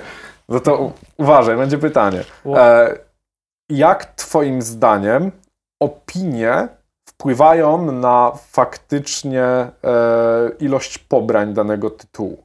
Bo no wiesz, no, mało gier jest takich, które mają opinię typu, nie wiem, tam 2,5 gwiazdki na 5 i, y, i zarabiają kupę siana. Ale czy nawet mając niezbyt dobre opinie, jesteś w stanie to wyciągnąć w jakiś sposób? Czy jeżeli twoja gra już prze, przez nawet, nie wiem, głupi błąd po prostu y, spadła tak nisko, nie ma szans się obronić, powinien się skasować i wrzucić ją od nowa? U, tutaj jest cały temat. Ogólnie to, jeżeli chodzi o opinie na App Store'ach, liczy się tylko i wyłącznie średni wynik gwiazdek. To, co ludzie piszą, nic, nic na to nie No wpływa. tak, to tak. po prostu jak ktoś chce, to sobie to przeczyta, ale liczy się to, jaka jest ta średnia gwiazdek. Bo od tego zależy, jak App Store będzie lokował Twoją grę. Mhm. Czy będzie wyżej w rankingu, wyżej, czy będzie promowana, nie będzie promowana, czy będą chętni zbierać ruch do Twojej gry, czy nie, bo część sprzedawania gier mobilnych to jest nie tylko kupowanie ruchu, ale to jest też świadczenie ocami przed Googlem albo Applem, żeby rzucili naszą grę na featureowaną w tym miesiącu, albo żeby ją wrzucali wyżej w algorytmie. I tutaj wszystko zależy od tej średniej ocen. Ogólna zasada jest taka, że nie chcesz nigdy zejść poniżej 4,5 na 5. Mhm. 4,3 na 5 jest do przeżycia, ale fajnie by było to poprawić. Poniżej czwórki jest pożar i trzeba coś zrobić, bo gra się sypie. Ale można z tego wrócić. Była rok temu sytuacja w przypadku chyba teraz największej gry mobilnej na świecie, czyli Genshina, że rocznica wydania tej gry bardzo nie spodobała się graczom, bo nagrody były po prostu bardzo słabe. Mhm. Gracze się bardzo zawiedli i zaczęli masowo dawać jedne gwiazdki w App Store tej grze. Zaczęli masowo dawać jedne gwiazdki wszystkim innym podobnym grom na App Store. Okej. Zaczęli masowo dawać jedną gwiazdki Google Classroomie z jakiegoś powodu. I była cała drama wokół tego. Mhm. Gdzieś mi to ominęło. Może odcięcie się od rynku mobilnego chyba było. Tak, Dobrym tak. Ja, się nie, ja się nie odciąłem na 100%, no bo są gry mobilne, które lubię i Mhm. gram w nie często, więc widziałem to. Mhm. i gra była w stanie z tego wrócić. To jest jak oceny sprzedających na Allegro albo na Alibabie. Po prostu nie chcesz schodzić poniżej jakiegoś poziomu, bo to ci psuje algorytm, ale nawet jeżeli zejdziesz, to jesteś w stanie jakimś wysiłkiem się odbić z powrotem. Po prostu to będzie wymagało trochę pracy. Możesz Okej. na przykład, jest to nieetyczne, ale zdarzały się sytuacje kupowania ocen na App Store. Mhm. Osobiście w miejscach, gdzie pracowałem, nigdy tego nie obili, ale słyszałem o sytuacjach. Okej. A, No jak już jesteśmy przy pieniądzach, i, bo w sumie głównie na tym, na tym się dzisiaj skupiamy odnośnie tej Tak. całej kasy, która siedzi e, w rynku mobilnym, e, no to właśnie, o jak dużych pieniądzach w ogóle mówimy? Jakim cudem są to tak duże pieniądze? To tak. Z tego, co ostatnio czytałem, to na rok 2022 prognozowane zarobki rynku mobilnego to około 150-160 bilionów dolarów. Bilionów. Bilionów dolarów. Dla porównania PC-ty i konsole domowe, co liczone osobno, mają po 40 milionów. A Milionów? bilionów, bilionów, a przenośne konsole typu mm, DS4 mają 5 bilionów bodajże. Mhm. Więc w tym momencie gry mobilne zarabiają więcej niż wszystkie inne gry w całej branży połączone ze sobą. Jak to jest w ogóle możliwe, że ludzie chętniej e, wydają kasę na gry, które umówmy się, w większości nie dorastają do pięt grom, które wypuszczane są właśnie na PC-tach czy konsolach. Bo nie muszą. Bo wystarczy, że stworzą doświadczenie tego, że są fajne, nawet jeżeli faktycznie nimi nie, nie są. Jeżeli gra wciągnie gracza na tyle, że będzie czuł, że się bawi, to nie obchodzi go, że gra ma mechanikę, która polega na tym, że po prostu klikasz w odpowiednim momencie. On znalazł jakiś fan w tej grze. I to wystarczy, żeby utrzymać gracza. I w momencie, w którym złapiesz ten jeden hook i w którym masz gracza, po prostu cały czas dajesz mu powody, żeby wydawać pieniądze. W branży nazywamy to sync points, czyli miejsca w grze, gdzie gracz może wydać pieniądze. I to jest całkowicie kontrolowane, ile tego ma, ile może. I filozofia jest taka, że gracz nigdy nie powinien nie mieć sytuacji, gdzie nie ma na co wydać pieniędzy. Więc tworząc grę, w której cały czas możesz na coś wydać, tworząc grę, w której cały czas masz powód, żeby wydać, bo jesteś silniejszy, bo gildia, w której jesteś, cię naciąga, że musisz wydać, bo musisz robić swoje. To też jest ważny element społecznościowy. Gracze sami siebie nakręcają do wydawania. Bo jesteś w hardkorowej gildii, która napieprza wszystkie eventy i jak nie wyrobisz swojej części doli, to cię po prostu wykopią. Hmm. Gracze sami siebie nakręcają, żeby wydawać hajs. E, no to, to troszeczkę odpowiada na, na pytanie w takim razie, skąd, skąd taka wielka kasa. E, to tutaj taki trochę follow-up question, question e, czyli e, dlaczego w takim razie e, gry na platformy stacjonarne, też przenośne, ale nadal są to konsole i tak dalej, e, tego nie robią? Dlaczego w takim razie nie próbują sięgać po to, po co znaczy, sięga rynek mobilny? Znaczy, próbują. Ubisoft wprowadza takie mechaniki. Activision już dawno przestało się bawić w cackanie się z tym i też wprowadza takie mechaniki. Blizzard wprowadza takie mechaniki od lat do WoWa. Hmm, jakieś jeszcze większe gry. Mamy duże gry w stylu Destiny, które też wprowadza sporo tych mechanik. Warframe też ma sporo tych mechanik to jak w dużej gry jak najbardziej czepią garściami z gier mobilnych. Po prostu mm. jeszcze nie wszystkie. Okej. Okay. I tutaj wydaje mi się też przy okazji, że mm, jednak mimo tego wszystkiego przy, przy mobilkach się tego aż tak bardzo nie widzi, ale przy PC-owych produkcjach e, jest od razu, od razu jest afera, jak, jak, się słyszy, że gra, która będzie wypuszczalna, będzie zawierała mikrotransakcje. Na mobilce na nikim to nie robi w ogóle absolutnie żadnego mhm. wrażenia. E, w przypadku PC-ów, konsol e, jest od razu taka gównoburza, sieć od razu huczy, że ten deweloper znowu robi grę, w której będą chcieli od nas siorbać hajs, a pewnie nie dadzą mhm. nic, ciekawego, nic ciekawego w zamian. Nie wydaje ci się to dosyć dziwne, że y, z jednej strony są mobilki, jest, jest telefon, który wyciągasz i ja, tak, chcecie ode mnie pięć stówek? Proszę bardzo. A z drugiej strony dostajesz, moim zdaniem, mimo wszystko, dużo lepiej dopracowany produkt na PC-ta i nie robisz tego, nie, nie, nie wykonujesz tych, tych samych czynności, nie, nie wyciągasz od razu portfela. Mm, tutaj jest połączenie kilku różnych zmiennych. Mm. Raz, że Teraz gry na mobilki też potrafią być dopasowane. To jest to, o czym mówiliśmy wcześniej, że coraz więcej gier mobilnych zbliża się jakością do gier faktycznych, dobrych, więc jest ten krok. Z drugiej strony też raz, że jest inna fama na mobilki i tego typu rzeczy po prostu wśród graczy. To czekaj, wezmę łyk. A, śmiało. Bardzo proszę. Bo to taki temat, że zasycha. Nie? jest inny target.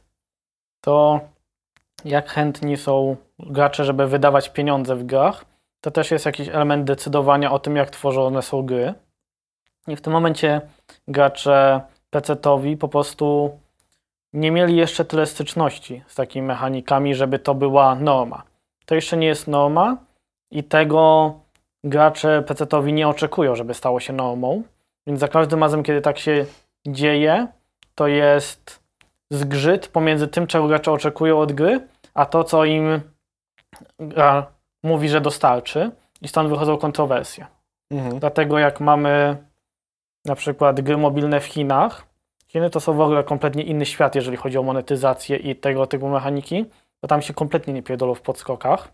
Tam gra ci na dzień dobry może dosłownie wyrzucić banner w stylu zapłać 1000 dolarów albo nie będziesz miał najlepszej postaci i dostaniesz po dupie i nikt się o to nie pluje. Kompletnie nikt. Wow.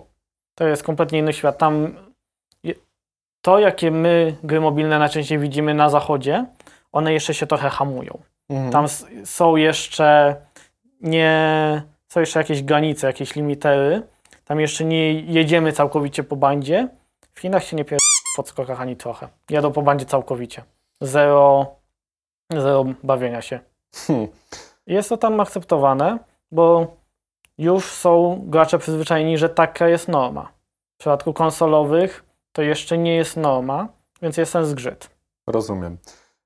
Wydaje mi się też, że z, z rynkiem chińskim akurat tak stricte e, tych gier też tam nie ma aż tylu, bo też nie tak łatwo się dostać na rynek chiński, szczególnie kiedy jesteś zachodnim deweloperem. Jak pamiętam, e, jak e, pamiętam jakie duże problemy były z wypuszczeniem produktu jeszcze jak, e, jak pracowałem w, w TSG. Był cały zespół odpowiedzialny właśnie za, za rynek chiński. Tak. E, I przez długi czas tam były jakieś batalie w ogóle chyba z, z rządem chińskim, albo w ogóle z, czy, czy z jakimś tam działem rządu chińskiego, który w ogóle miał zdecydować, czy ta gra pójdzie, czy nie pójdzie.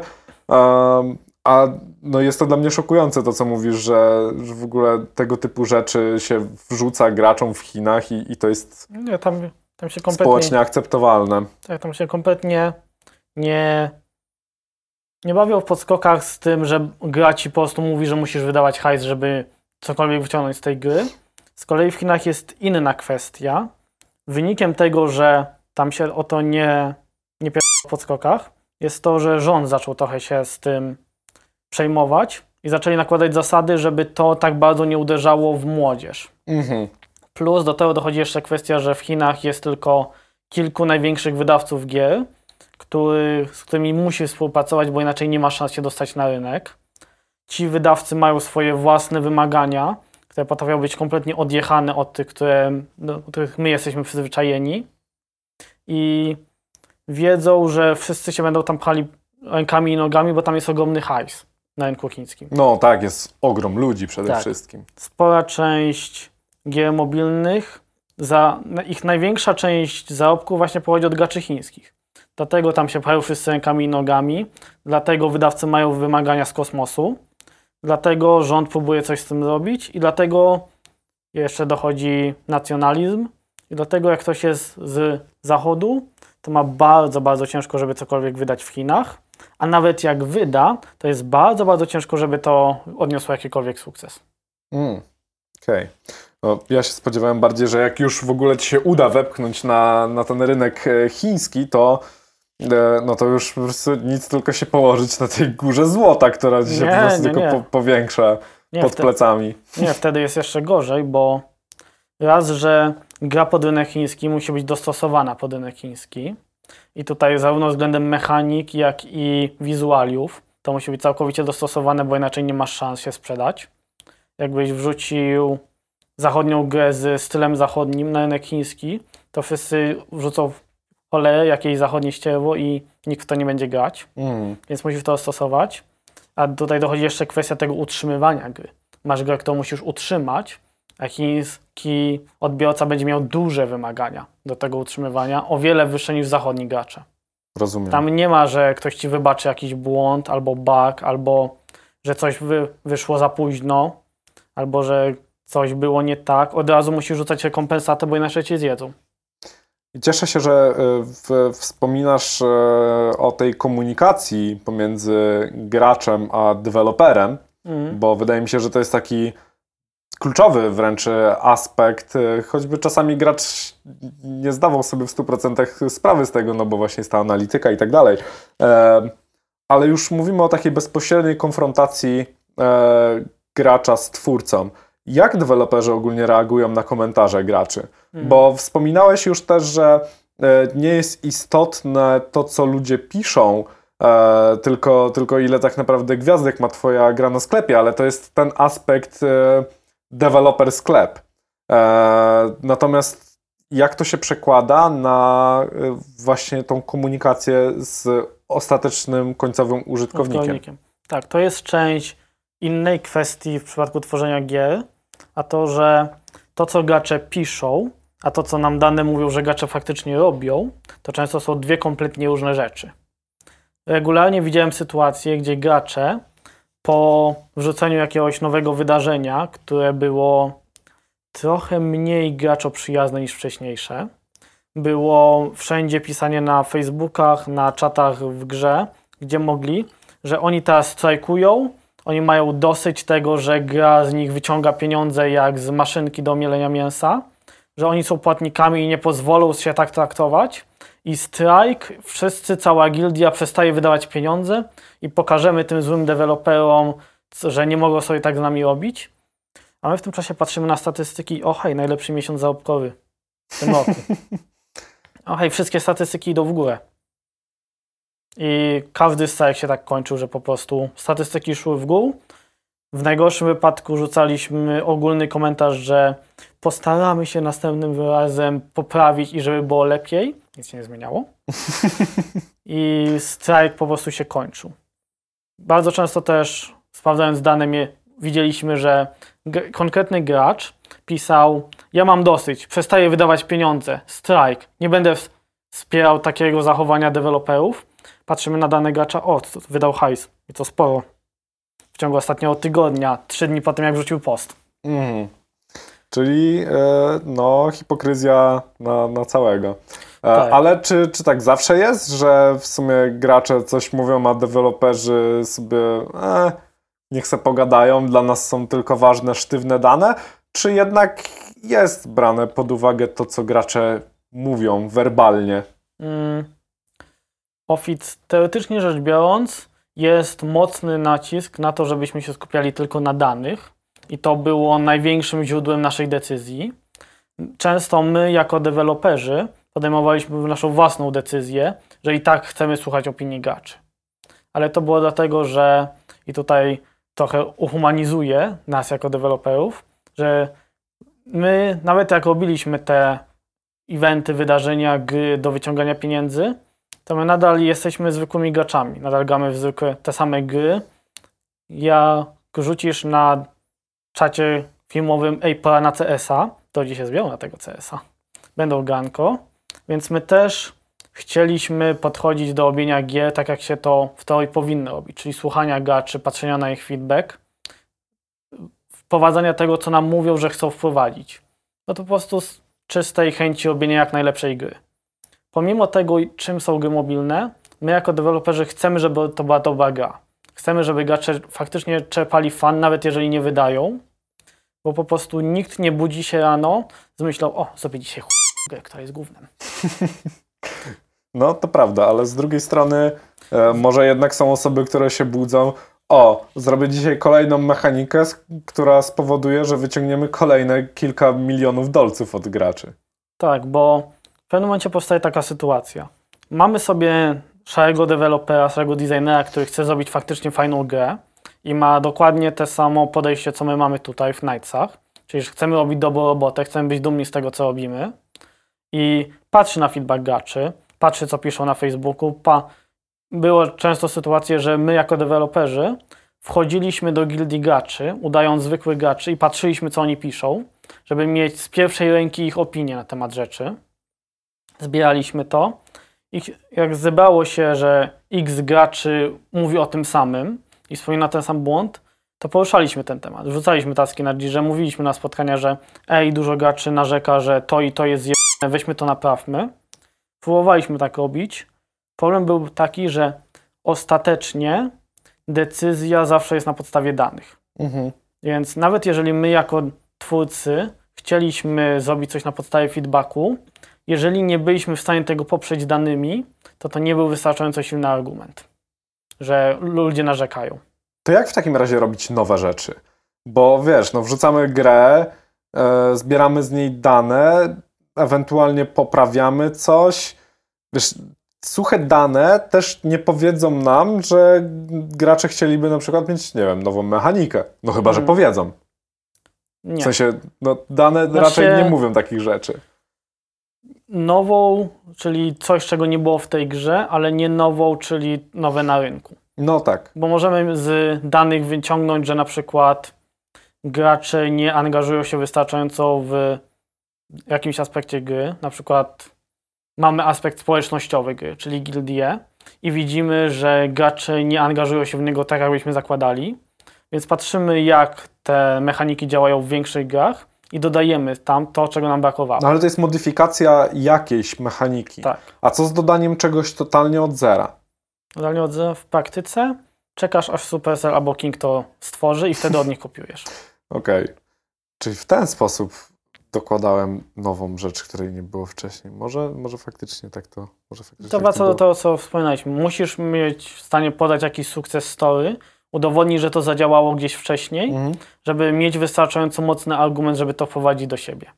Rozumiem. A w praktyce najczęściej mniejsze firmy ciągną albo z Kinga, albo z Supercella. Mm, Przechodząc już troszkę do e, końca znęcania się, że tak powiem, nad, e, nad tymi grami mobilnymi. Spędziłem nad tym 6 lat, to jest dla mnie nic. E, myślę, że powinniśmy zrobić takiego, wiesz, osobnego kata po prostu, osobny, osobny odcinek oznaczony tam, wiesz, nad Safe for Work, gdzie, moglibyśmy się we dwójkę spotkać i sobie podyskutować, jak wiesz, totalnie bez żadnych ogródek. E, ale, ale To to myślę, w że... barze przy Tak. procentach i wtedy uh, tyle historii poszło. ale, ale żeby jednak e, no, nasi widzowie i słuchacze coś z tego wyciągnęli, to przejdźmy do bardziej merytorycznych rzeczy i, i trzymajmy się jednak tej merytorycznej części. Powiedz mi, jak twoim zdaniem e, i czy w ogóle da się zrobić dobrą grę mobilną i co wpływa na to, że jest to w ogóle dobra gra? Wspomniałeś, że są potrzebne trzy rzeczy e, i no ale chciałbym jednak, wiesz, poznać bardziej twoją opinię niż jakieś takie Tak. wiesz, I nawet dane. mam przykład dobrej gry mobilnej, którą będę tutaj podawał. Ile zaczniemy od wstępu. Kojarzysz na pewno, i widzowie pewnie też kojarzą, bo to była bardzo popularna gra, Journey. Mhm. Ta, która na PlayStation, chodzenie sobie gostkiem po pustyni, bardzo ładna, bardzo wizualna. Ale czy wiedziałeś, że to samo studio, które zrobiło tą grę, wypuściło też grę mobilną, później też na konsolę typu Switch i ten, która się nazywa Sky, Children of Light. I to jest dosłownie Journey, Mhm. tylko że zamiast glajdować sobie po pustyni, to sobie latasz w chmurach i w królestwach, ruinach, które są w chmurach. Nie wiedziałem, że to jest to samo studio. Aczkolwiek no, gry są bliźniaczo podobne do Tak, siebie. to jest dosłownie spirytualny sukcesor Journey, bo robi dokładnie to samo, tylko jest tego więcej i lepiej. Bo masz więcej interakcji z innymi graczami, masz więcej eksploracji, masz bardziej różnorodną eksplorację, bo masz na przykład lokację, której musisz podejść z innym graczem wspólnie, żeby otworzyć jakieś drzwi. Więc jest to Journey, tylko więcej i lepiej. I to jest gra mobilna. Ja mam, mam mikrotransakcje. Mhm. I to dla mnie jest przykład gry mobilnej, która jest dobra, bo ona daje ci pozytywne doświadczenie, niezależnie od tego, ile wydajesz pieniędzy. Wszyscy gracze, czy wydają, czy nie, są traktowani porówni, a jest po prostu przyjemna. Mhm. To na czym, ta, na czym sukces tej gry polega? Poza tym, że jest po prostu przyjemna, wiesz, w samym, w samym odbiorze. No bo w jakiś sposób musi zarabiać kasę przy okazji. Tak, no część sukcesu jest w tym, że po Journey, no to studio zdobyło trochę sławy, więc po prostu jak wypuścili kolejną grę, no to to od razu miało trochę wzięcia. Po drugie to to, że gra dawała ci to samo doświadczenie to Journey, czyli nie miałeś tego zgrzytu, że gracz się spodziewał jednego, a dostał drugie. Gracz dostał dokładnie to, czego się spodziewał i to zadziałało jako hook, żeby gracz chciał grać w tą grę, chciał wchodzić w interakcję z innymi graczami, i to ci daje wtedy kontekst, że ok, wchodzisz w interakcję z graczami, podoba ci się ta gra, fajnie ci się gra. Jak wydasz 5 zł, to możesz mieć stolik, wokół którego sobie z graczami usiądziesz razem. I tym sposobem to leci. Taka nieinwazyjna mikrotransakcje. Mhm. Mikrotransakcje, które sprawiają, że masz więcej personalizacji, bo możesz sobie przebierać swoją główną postać i możesz się trochę bardziej bawić, ale dalej masz to samo doświadczenie. Mhm. Nie dostajesz nagle jakiegoś boostu, mechanik, więcej Nie, nie, i tak nie. dalej. Czyli jest to coś takiego, może, może dobre, może niedobre porównanie, jak e, mieliśmy DLC-ki do, do Simsów, gdzie Mhm. faktycznie było wprowadzane nowe mechaniki, to nie to, ale były też takie małe addony, gdzie można było sobie, wiesz, dokupić na przykład paczkę z nowymi meblami, ciuchami i tak dalej. Tak, tak. Nie wprowadzało zmiany w mechanice w ogóle, płaciłeś za to, faktycznie, Tak. ale, y, ale no sprawiało tylko, że gra wygląda ładniej. Tak, no dla mnie po tylu latach w mobilkach, dobra gra mobilna to taka, która daje ci dobre doświadczenie zawsze, za każdym razem, nawet kiedy nie płacisz, ale masz opcję dodania, żeby po prostu dać to ją coś dodatkowego do tego. Taki bonusik, który nie wpływasz na siłę postaci, nie wpływasz na ekonomię gry, nie wpływasz na doświadczenie, po prostu podwyższasz to, co już istnieje. Ta, taka gra mobilna może sobie mieć mikrotransakcje, możesz tam móc wydać 500 zł na jednorożca, który sra yy, tęczą. Spoko, tak długo jak to nie sprawia, że poruszasz się trzy razy szybciej po mapie i masz przewagę nad innymi. Jasne. E, przy ilu tytułach mobilnych pracowałeś? Mm, Jeżeli liczymy te, które albo nie ukazały światła dziennego, albo ukazały Tak. bardzo szybko, to będziemy mieli jedno, drugie, trzecie, trzy w Piccadilly. Jeden to był projekt, który został zabity na etapie prototypu, a tak to pracowałem przy klonie Farmville'a, z- tyle że w klimacie Flintstone'ów i przy grze Match Free z zbijaniem autek Mhm. teraz to się chyba nazywa Traffic Puzzle. W ten Square'ze pracowałem nad trzema też. Ta właśnie gra Minecraft na Facebooka i przy dwóch grach o łowieniu i polowaniu. Przy Let's Fishu, czyli najstarszej produkcji Ten Square'ów i przy Hunting Clashu. Więc to będzie sześć tytułów mobilnych summa summarum. Coś nie, chyba 6, może jak o jednym zapomniałem, to 7. Przy 7 mobilkach. Okej. E, Jakie są Twoim zdaniem największe wyzwania w ogóle związane z projektowaniem gier mobilnych? Mm, poza tym, żeby po kilku latach nie stracić zdrowia psychicznego i nie O, wypalić się z branży, Oczywiście. bo to jest bardzo łatwo. Zależy od tego, jakie ktoś mu podejście. Dużym wyzwaniem może być to, żeby zaakceptować to, jaka jest mentalność w grach mobilnych, czyli ten bardzo mocny nacisk na dane i znacznie mniejszy nacisk na opinię graczy. Mhm. No i te kwestie moralności, to czy ktoś robi fajną grę mobilną, która po prostu ma mikrotransakcje, ale jest spoko grą, czy ktoś faktycznie robi maszynkę do pieniędzy. A tak to takim czysto designerskim wyzwaniem to jest to, żeby wyciągnąć da, dobre dane. Wyciągnąć dobre wnioski z danych, bo dane potrafią bardzo łatwo kłamać. Mhm. O, to tutaj y, zrobię taki y, kolejne, kolejne pytanie, z, troszkę spoza listy, ale nawiązujące do tego, co mówisz, e, bo no jako designer musiałeś pracować z tymi danymi faktycznie, ale z drugiej strony są całe zespoły analityki, które też się zajmują w sumie tym, żeby te dane nie tyle pozyskiwać, co tak naprawdę przetwarzać w jakiś sposób. Tak. E, I nie było takich sytuacji, że zespół analityki mówił, gracze robią takie rzeczy, w takim wypadku powinniście wy im zrobić coś takiego i, i ty po prostu jako designer tylko to ubierałeś w jakąś ładną mechanikę? E, Czy, czy faktycznie musiałeś siedzieć w tych danych, analizować to i tak dalej? Różnie. To, to działa w ten sposób, że masz designerów w projekcie i masz cały ten team analityki wewnątrz tego teamu analitycznego najczęściej masz jedną lub dwie osoby, które są przypisane do tego projektu i ci designerzy z tą jedną i dwoma osobą bardzo blisko ze sobą współpracują. I oni zbierają te surowe dane i obrabiają je w tabelki, których my potem używamy do wyciągania wniosków. Często też dają nam jakieś podpowiedzi albo swoje własne wnioski. Mogą. Mieliśmy takie sytuacje, że pisaliśmy do właśnie takiej osoby, że ej, chcielibyśmy wiedzieć, tą i tą dane w tą i tym kontekście. Na przykład ilu graczy powyżej poziomu setnego wygrało w tym evencie, albo doszło powyżej tego progu, tego progu, tego progu. Oni nam wtedy przygotowują taką specjalną tabelkę pod to. I my na podstawie tego jako designerzy podejmujemy decyzję, co robimy w grze.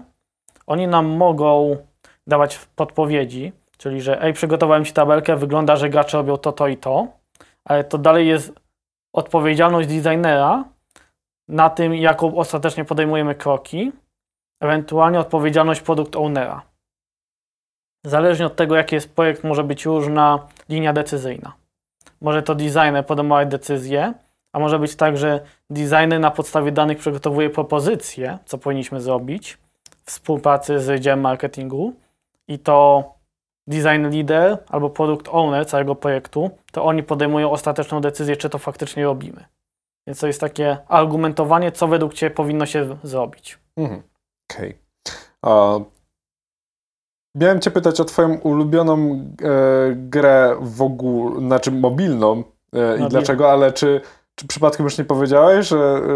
E, Sky? Mhm. Znaczy, czy to jest Twoja ulubiona gra przy okazji mobilna, czy jest po prostu tą dobrze zrealizowaną? To jest, bo specjalnie sobie szukałem, bo się przygotowywałem przed nagraniem, właśnie jakiegoś przykładu fajnej gry mobilnej, którą mógłbym pod, pociągnąć z normalnymi grami na konsolę. Mhm. Sky się do tego idealnie nadawał. Mhm. I on jest bardzo dobrą bardzo ją lubię, ale on i ma ograniczoną ilość kontentu, tak jak normalne gry. Mhm. I w pewnym momencie inna gra, w którą najwięcej grałem, po prostu, jako że nie miała tego końca, miałem sytuację, że grałem w nią więcej niż w Sky'a. Okay. Więc siłą rzeczy muszę chyba ją uznać za tą aktualnie najbardziej ulubioną. Okay. I to jest Genshin Impact. Okej. Okay. Z gra, której do tej pory nigdy nie uruchomiłem. Nigdy, nigdy nie zainstalowałem, czy to na kompie, czy to na, na telefonie. Tak szczerze mówiąc, nawet nie wiem, na czym polega. Ach, shame on me. Ale cóż mogę powiedzieć? Moja kubka wstydu z, z grami, które kiedyś powinienem... Wstydu. Tak, tak, tak. Gry, które powinienem sobie kiedyś przejść. Tak, taka, tak, taka i co gorsza, tak. ona wcale nie maleje. Tak, ale ironicznie nie, nie nazwałbym Genshina dobrą mobilną, pomimo tego, że w nią sporo gram, mhm. bo ona ma te elementy monetyzacji, które są średnio moralne i niezbyt mi się, nie jestem ich większych fanem. Po prostu inne aspekty gry są na tyle dobrze wykonane, że są w stanie przysłonić to. Płacisz w grach mobilnych? Mm, starałem się nie. Był moment, kiedy płaciłem trochę, gdzie otwierałem na przykład dwie dychy miesięcznie na jakiś taki najbardziej opłacalny zestaw, bo sobie policzyłem, który się najbardziej opłaca. I to było.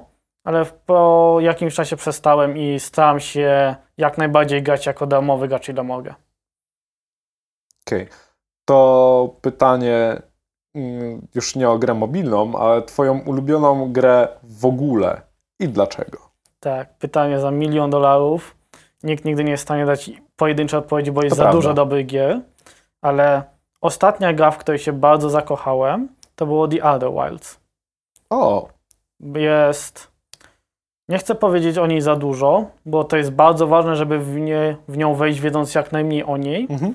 Ale to była gra, w której dawno nie miałem gry, która wywołała tak poruszające doświadczenia jak ona. To jest ta gra, w której sterujesz statkiem? Dobrze? Tak, tak, mhm. tak. Ta gra, w której eksploracja kosmosu mhm. i latanie statkiem i nie powiem nic więcej. Ona jest ja bardzo. Pozwolę sobie sprzedać jeden, jeden bo sam nie grałem, ale y, pamiętam y, odcinek, którym bodaj Kacper Pitala mówił na, na tvgry.pl, że jest jedna, jedna rzecz, którą warto robić grając w Outer Wilds, to znaczy się grać na padzie. Tak, a nawet... nie na, na klawiaturze ze względu na samo sterowanie statkiem. I to jest wszystko, co wam powiem. Nie będę spoilerował tak, tak. najgorszego spoilera, jaki mógł mi Kasper zarzucić przed graniem w grę. Tak, nawet gra na początku, jak uruchamiasz, to ci mówi, że lepiej grać na padzie. Ja mhm. gram na klawiaturze, bo nie spoilując, jest po prostu jeden moment w gry, w którym to jest ważne. Tak. Ale ogólnie... Myślę, że tutaj e, Kacper się nie obrazi, jak podlinkujemy gdzieś ma, jego materiał i, i tak, tak. dowiecie się o co chodzi, to tylko dla chętnych. Tak, ogólnie to jest gra, w którą bardzo ważne, żeby wejść na nic nie wiedząc. Mhm. I ona jest bardzo specyficzna, bo ona cię kompletnie nie mówi, co musisz robić. Nie masz żadnego obiektywa, nie masz idź poleć teraz tutaj. Okej. Ta gra, i to nawet deweloperzy sami mówili, jak oglądałem ich rozmowy na GDC albo na innych eventach, ta gra całkowicie a, leży na tym, zakłada i ma nadzieję, że gracz będzie w nią grał na podstawie samego poczucia ciekawości i chęci odkrywania. Ona specjalnie nie dawali graczowi nic poza tym i zakładali, że gracz po prostu sam będzie chciał odkrywać. I tym sposobem stworzyli grę, która jest fenomenalnym doświadczeniem. I to jest właśnie tego typu gra, w którą jak ją skończysz, to masz takie chciałbym zapomnieć, żeby móc tego doświadczyć ponownie Hmm. bo jest bardzo dobra, bardzo ją polecam.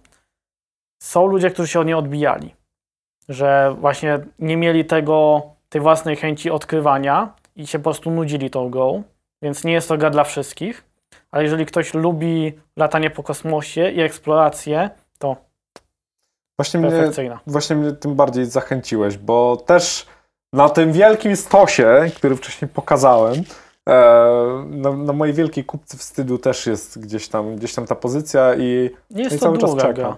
Nie jest długa. Nie, z DLC-kiem, który wyszedł jakiś czas temu, wydaje mi się, że to jest 30-40 godzin. Nie, to jest Jakieś takie 30 do, na podstawkę i 10-15 na DLC-ka. to tak przy dorosłym życiu w rok da się przejść. Zależy, czy masz dzieci. No nie mam. O- To okazuje będzie ci łatwiej. Eee, to brzmiało jakbym spodziewał się, że mógłbym mieć, jakby powiedziałem, że okazuje się, że nie mam. Po prostu nie mam i na tym poprzestańmy. Nie no, prawo niespodzianki. Oddasz to, czego się nie spodziewasz, a co w domu zastaniesz. Cholera, nie wiem co na to moja żona, ale... eee, nie mam dzieci. E, może, może będę miał jeszcze szansę e, pograć sobie i, i przejść w całości e, Outer. Polecam, polecam. E, dziękuję Ci za tę naszą piękną debatę. Dziękuję za zaproszenie. A, sz- ja mam nadzieję, że to nie jest, wiesz, nasza, e, nasze ostatnie spotkanie, nasza ostatnia rozmowa i że może innym razem pogadamy o innych aspektach game designu chociażby. Pewnie. No i na E, pewno pogadamy na Game Jamie w ten weekend. Aha, to, to, to prawda.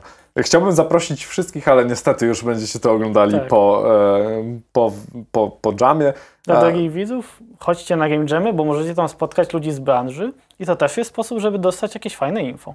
O, tutaj ponownie mądrego warto posłuchać, dlatego Krzysia słuchaliśmy przez ostatnie, no, dobre półtorej godziny. Wow, to E, długi odcinek nam wyjdzie. Nice, nice, lubię długie odcinki. Ale nie wypuszczę cię. E, zanim ci nie...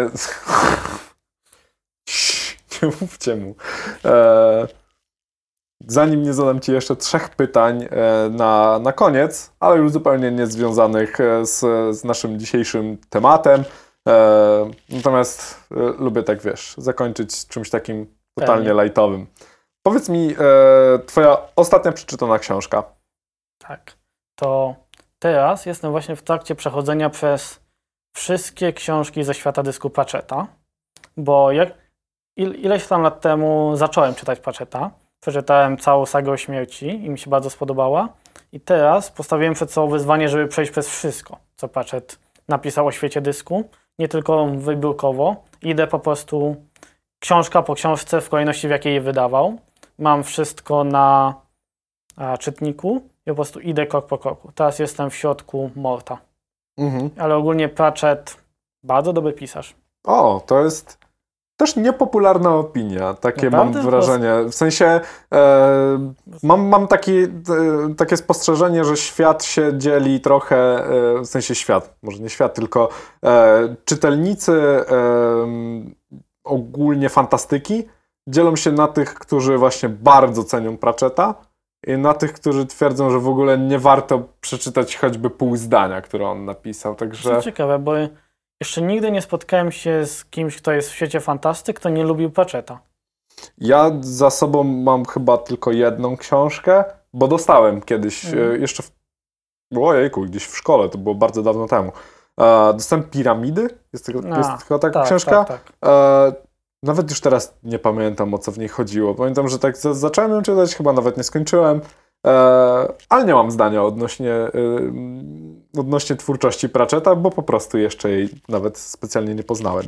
E, ale jak polecasz, to Właśnie z twórczością Pratchetta jest to zabawne, że jest kilka sposobów na to, jak można do niej podchodzić, bo Pratchett z każdą kolejną książką ze świata dysku wyraźnie robił się coraz lepszy w pisaniu o tym świecie. mm, Więc mamy sytuację, gdzie jego dalsze książki są znacznie lepsze od tych pierwszych, jak Blask Fantastyczny czy Kolor Magii. mhm, A więc można podejść albo tak jak ja teraz podchodzę, czyli chronologicznie, czyli idę zgodnie z kolejnością wydawania i każda kolejna książka jest coraz lepsza.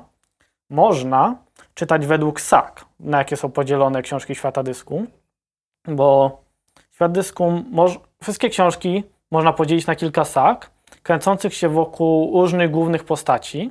I można na przykład przeczytać tylko książki, które się kręcą wokół tej głównej postaci.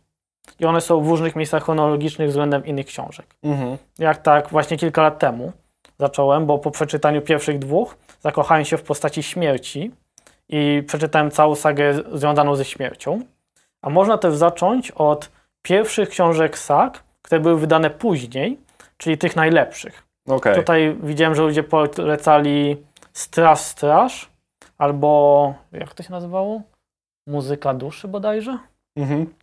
Ogólnie jak wpiszesz How to Read Pratchett, to znajdziesz bardzo wiele bardzo złych, o, znaczy nie złych, tylko zirytowanych ludzi, którzy się kłócą o to, jak do tego się powinno podchodzić. Ale ogólnie To jest trochę jak e, z pytaniem, w, e, w jakiej kolejności oglądać Star Wars. tak, tak. Mniej więcej to jest dokładnie ta sama sytuacja, tylko ze książkami. Ale Pratchett ma bardzo fajny styl pisania. Jest bardzo przyjemny do czytania i bardzo śmieszny po prostu. Pratchett to się bardzo fajnie czyta. I Okej. dlatego chcę przejść przez jego całą twórczość. Też, żeby uhonorować śmierć jego.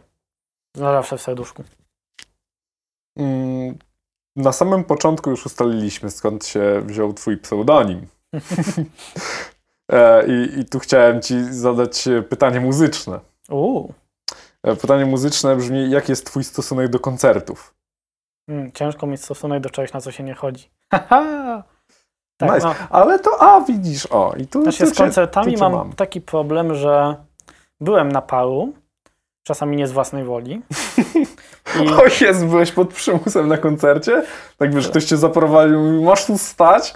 tak, tak, bo byłem kiedyś w Niemczech z TK Gamesów. Mhm. Pojechaliśmy promować koło i gry, które robiliśmy w kole w niemieckim Muzeum Gier Komputerowych. Okej. I to był wyjazd całkowicie opłacony, wszystko spoko. I pierwszej nocy nasz gospodarz niemiecki zaprowadził nas do baru, gdzie był koncert. A, Więc to o. był taki koncert nie z mojej własnej woli. o, ale nie poszedłeś tak wprost na koncert, tylko posiedzieć do baru. To też jest Tak, trochę tak. inaczej. Okej. Znaczy mam ten problem, że nie znam koncertów, które nie spełniają dwóch rzeczy, czyli jest tam bardzo głośno, jest bardzo dużo ludzi. To są dwie rzeczy, które, za którymi nie przepadam. Jako Okej. piwniczek. to mm, mogę ci sprzedać jedną rzecz, ale to się bardzo rzadko trafia, bardzo mało zespołów coś takiego robi. Ja ze swoim będę, mam to od paru lat w planie, jeszcze do Mhm. tego nie doszło, aczkolwiek em, posłuchaj sobie, nie wiem, może znasz e, zespół Snarky Puppy. To jest takie około, około jazzowe granie z, z elementami elektroniki.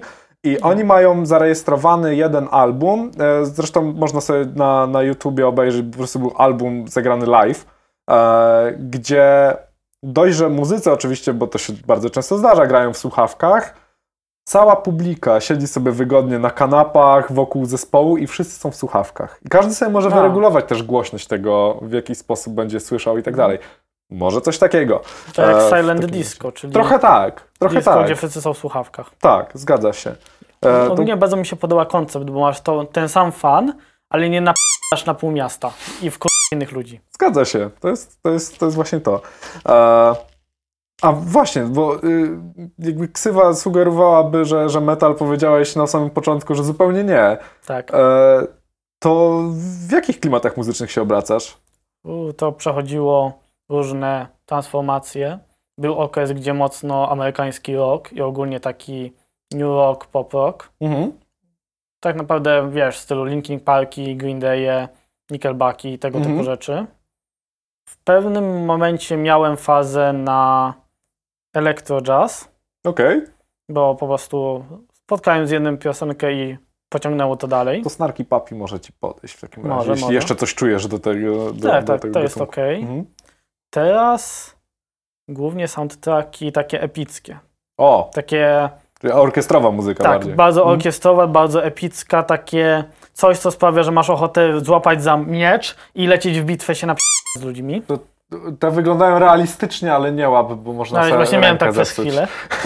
tak. I tego teraz głównie Two Steps for Hell, trochę soundtracków z gier, bo często to pasuje. Mhm. Na przykład nie wiedziałem, że motywy przewodniej cywilizacji są tak zajebiste. Ale Ach, czwórka i szóstka ma tak dobre czwóreczka. motywy. To jest, to jest złoto. Tak, bardzo dobre. Mm. Na którymś giku był koncert muzyki epycznej i puszczali właśnie motyw przewodni z szóstki bodajże. I to było bardzo dobre. Więc teraz na tym siedzę głównie. Mm. Uwaga, będzie pytanie abstrakcyjne. Mhm. Już nie, już nie, nie udawaj, bo Zna, znał pytania wcześniej, mógł się przygotować. No tak, ale, ale wcale jakby nie, to nie jest tak, że e, to nie jest tak, że to źle, bo umówmy się, to pytanie nie jest łatwe. nie. Jakbyś miał być chmurą, Tak, to plus- jaką? Tak, tak. I chciałbym zaznaczyć, że w każdej chwili mógł mi zrobić niespodziankę i zadać pytanie inne, jak to zrobił na samym początku. To prawda, mam tych pytań tutaj trochę, już się troszkę osób przewinęło. Tak. No więc miałem tutaj dwie chmury, które jak sobie wygooglowałem, jak się nazywają chmury, to mi się najbardziej spodobały. Jednym to są kumulusy, czyli to są te najbardziej kłębiaste, które widzimy na dole, bo z nich powstają fajne kształty i to je najczęściej widzimy. Więc fajnie by było być chmurą, która ludzie widzą. A drugim rodzaj, to zapomniałem nazwy, bo jest bardzo długa, to jest Nimbomuculus, właśnie ktoś, kto lubi chmury, chce mnie zabić. Ogólnie to są chmury, które są ogromne, bo zawierają się we wszystkich trzech sferach nieba, czyli niski, średni, wysoki i są bardzo ogromniaste. To są te deszczowe często. Okej. E, To nie wiem, ale to pewnie, tak jak mówisz, któryś z tych nimbusowych. Tak, nim, miało nim na początku i tyle za, zapamiętałem po googlowaniu tego. Myślę, że e, fanatyków chmur e, zdecydowanie trzeba by było zawołać e, po, po pomoc. A Mhm. jak mamy tutaj fanatyków chmur, to nie wincie go. No przecież... Zostawcie komcie w YouTubie, bo będę pewnie to oglądał, więc zobaczę i mnie poprawicie. Tak, tak, tak. Czy ja włączyłem nagrywanie tutaj na tym cholerstwie? Na... Tak.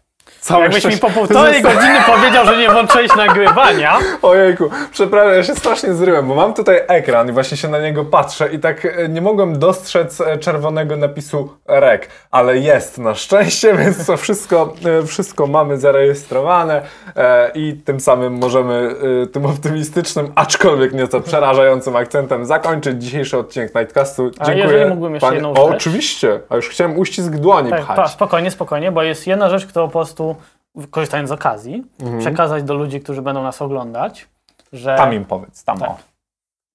Bo tutaj sobie obgadaliśmy, co my jako branża gier robimy chujowo w kwestii mobilnych i robienia maszynek do robienia pieniędzy. A chciałbym zarzucić tutaj temat, co my jako gracze, jako odbiorcy możemy zrobić, żeby trochę poprawić tą sytuację. A mianowicie być trochę bardziej selektywnym, którą grę zaczynamy strasznie krytykować, bo usłyszeliśmy słowo mikrotransakcja, jak o niej opowiadali.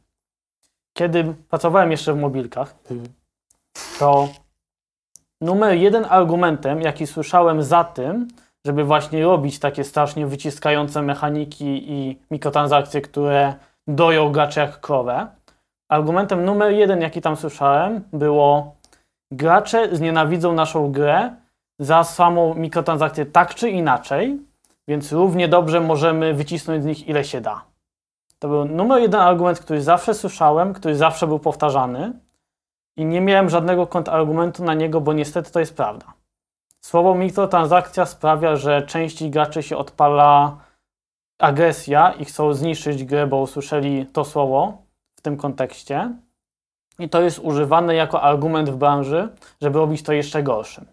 Więc jeżeli my, jako odbiorcy, jako gracze, bylibyśmy bardziej selektywni w tym, które gry dostają głównym na twarz, bo mają mikrotransakcje, jeżeli byśmy to ograniczyli do tych tytułów, które faktycznie na to zasługują, możemy jako odbiorcy coś tutaj poprawić. Możemy zabrać ten argument. I tym optymistycznym akcentem nadziei, jak możemy poprawić rzeczy, możemy zakończyć. Tak. Chyba, że Pożegnamy się. Dziękuję. Dziękuję bardzo. doskonała rozmowa. E, I tutaj oczywiście na koniec e, już Was oczywiście zachęcam e, nie tylko do tego, o czym, o czym e, Ser Metalu mówi, natomiast do tego, abyście nas oglądali. I, i poprze- Subskrybujcie, łapki w górę. O, to jest w końcu to, co ja robię, a nikt z moich gości nie chce tego zrobić. Subskrybujcie, Łapki dzwonek, w górę. nie wiem, komentarze, cokolwiek, co poprawi algorytm, o którym gadaliśmy. Tak jest. E, I oczywiście zachęcamy do sprawdzenia poprzednich odcinków, a jak nas oglądacie w dalekiej przyszłości, to do tych przyszłych odcinków również Was zachęcamy. Tymczasem trzymajcie się, miłego poranku, popołudnia i wieczoru. I do zobaczenia na Game Jamie.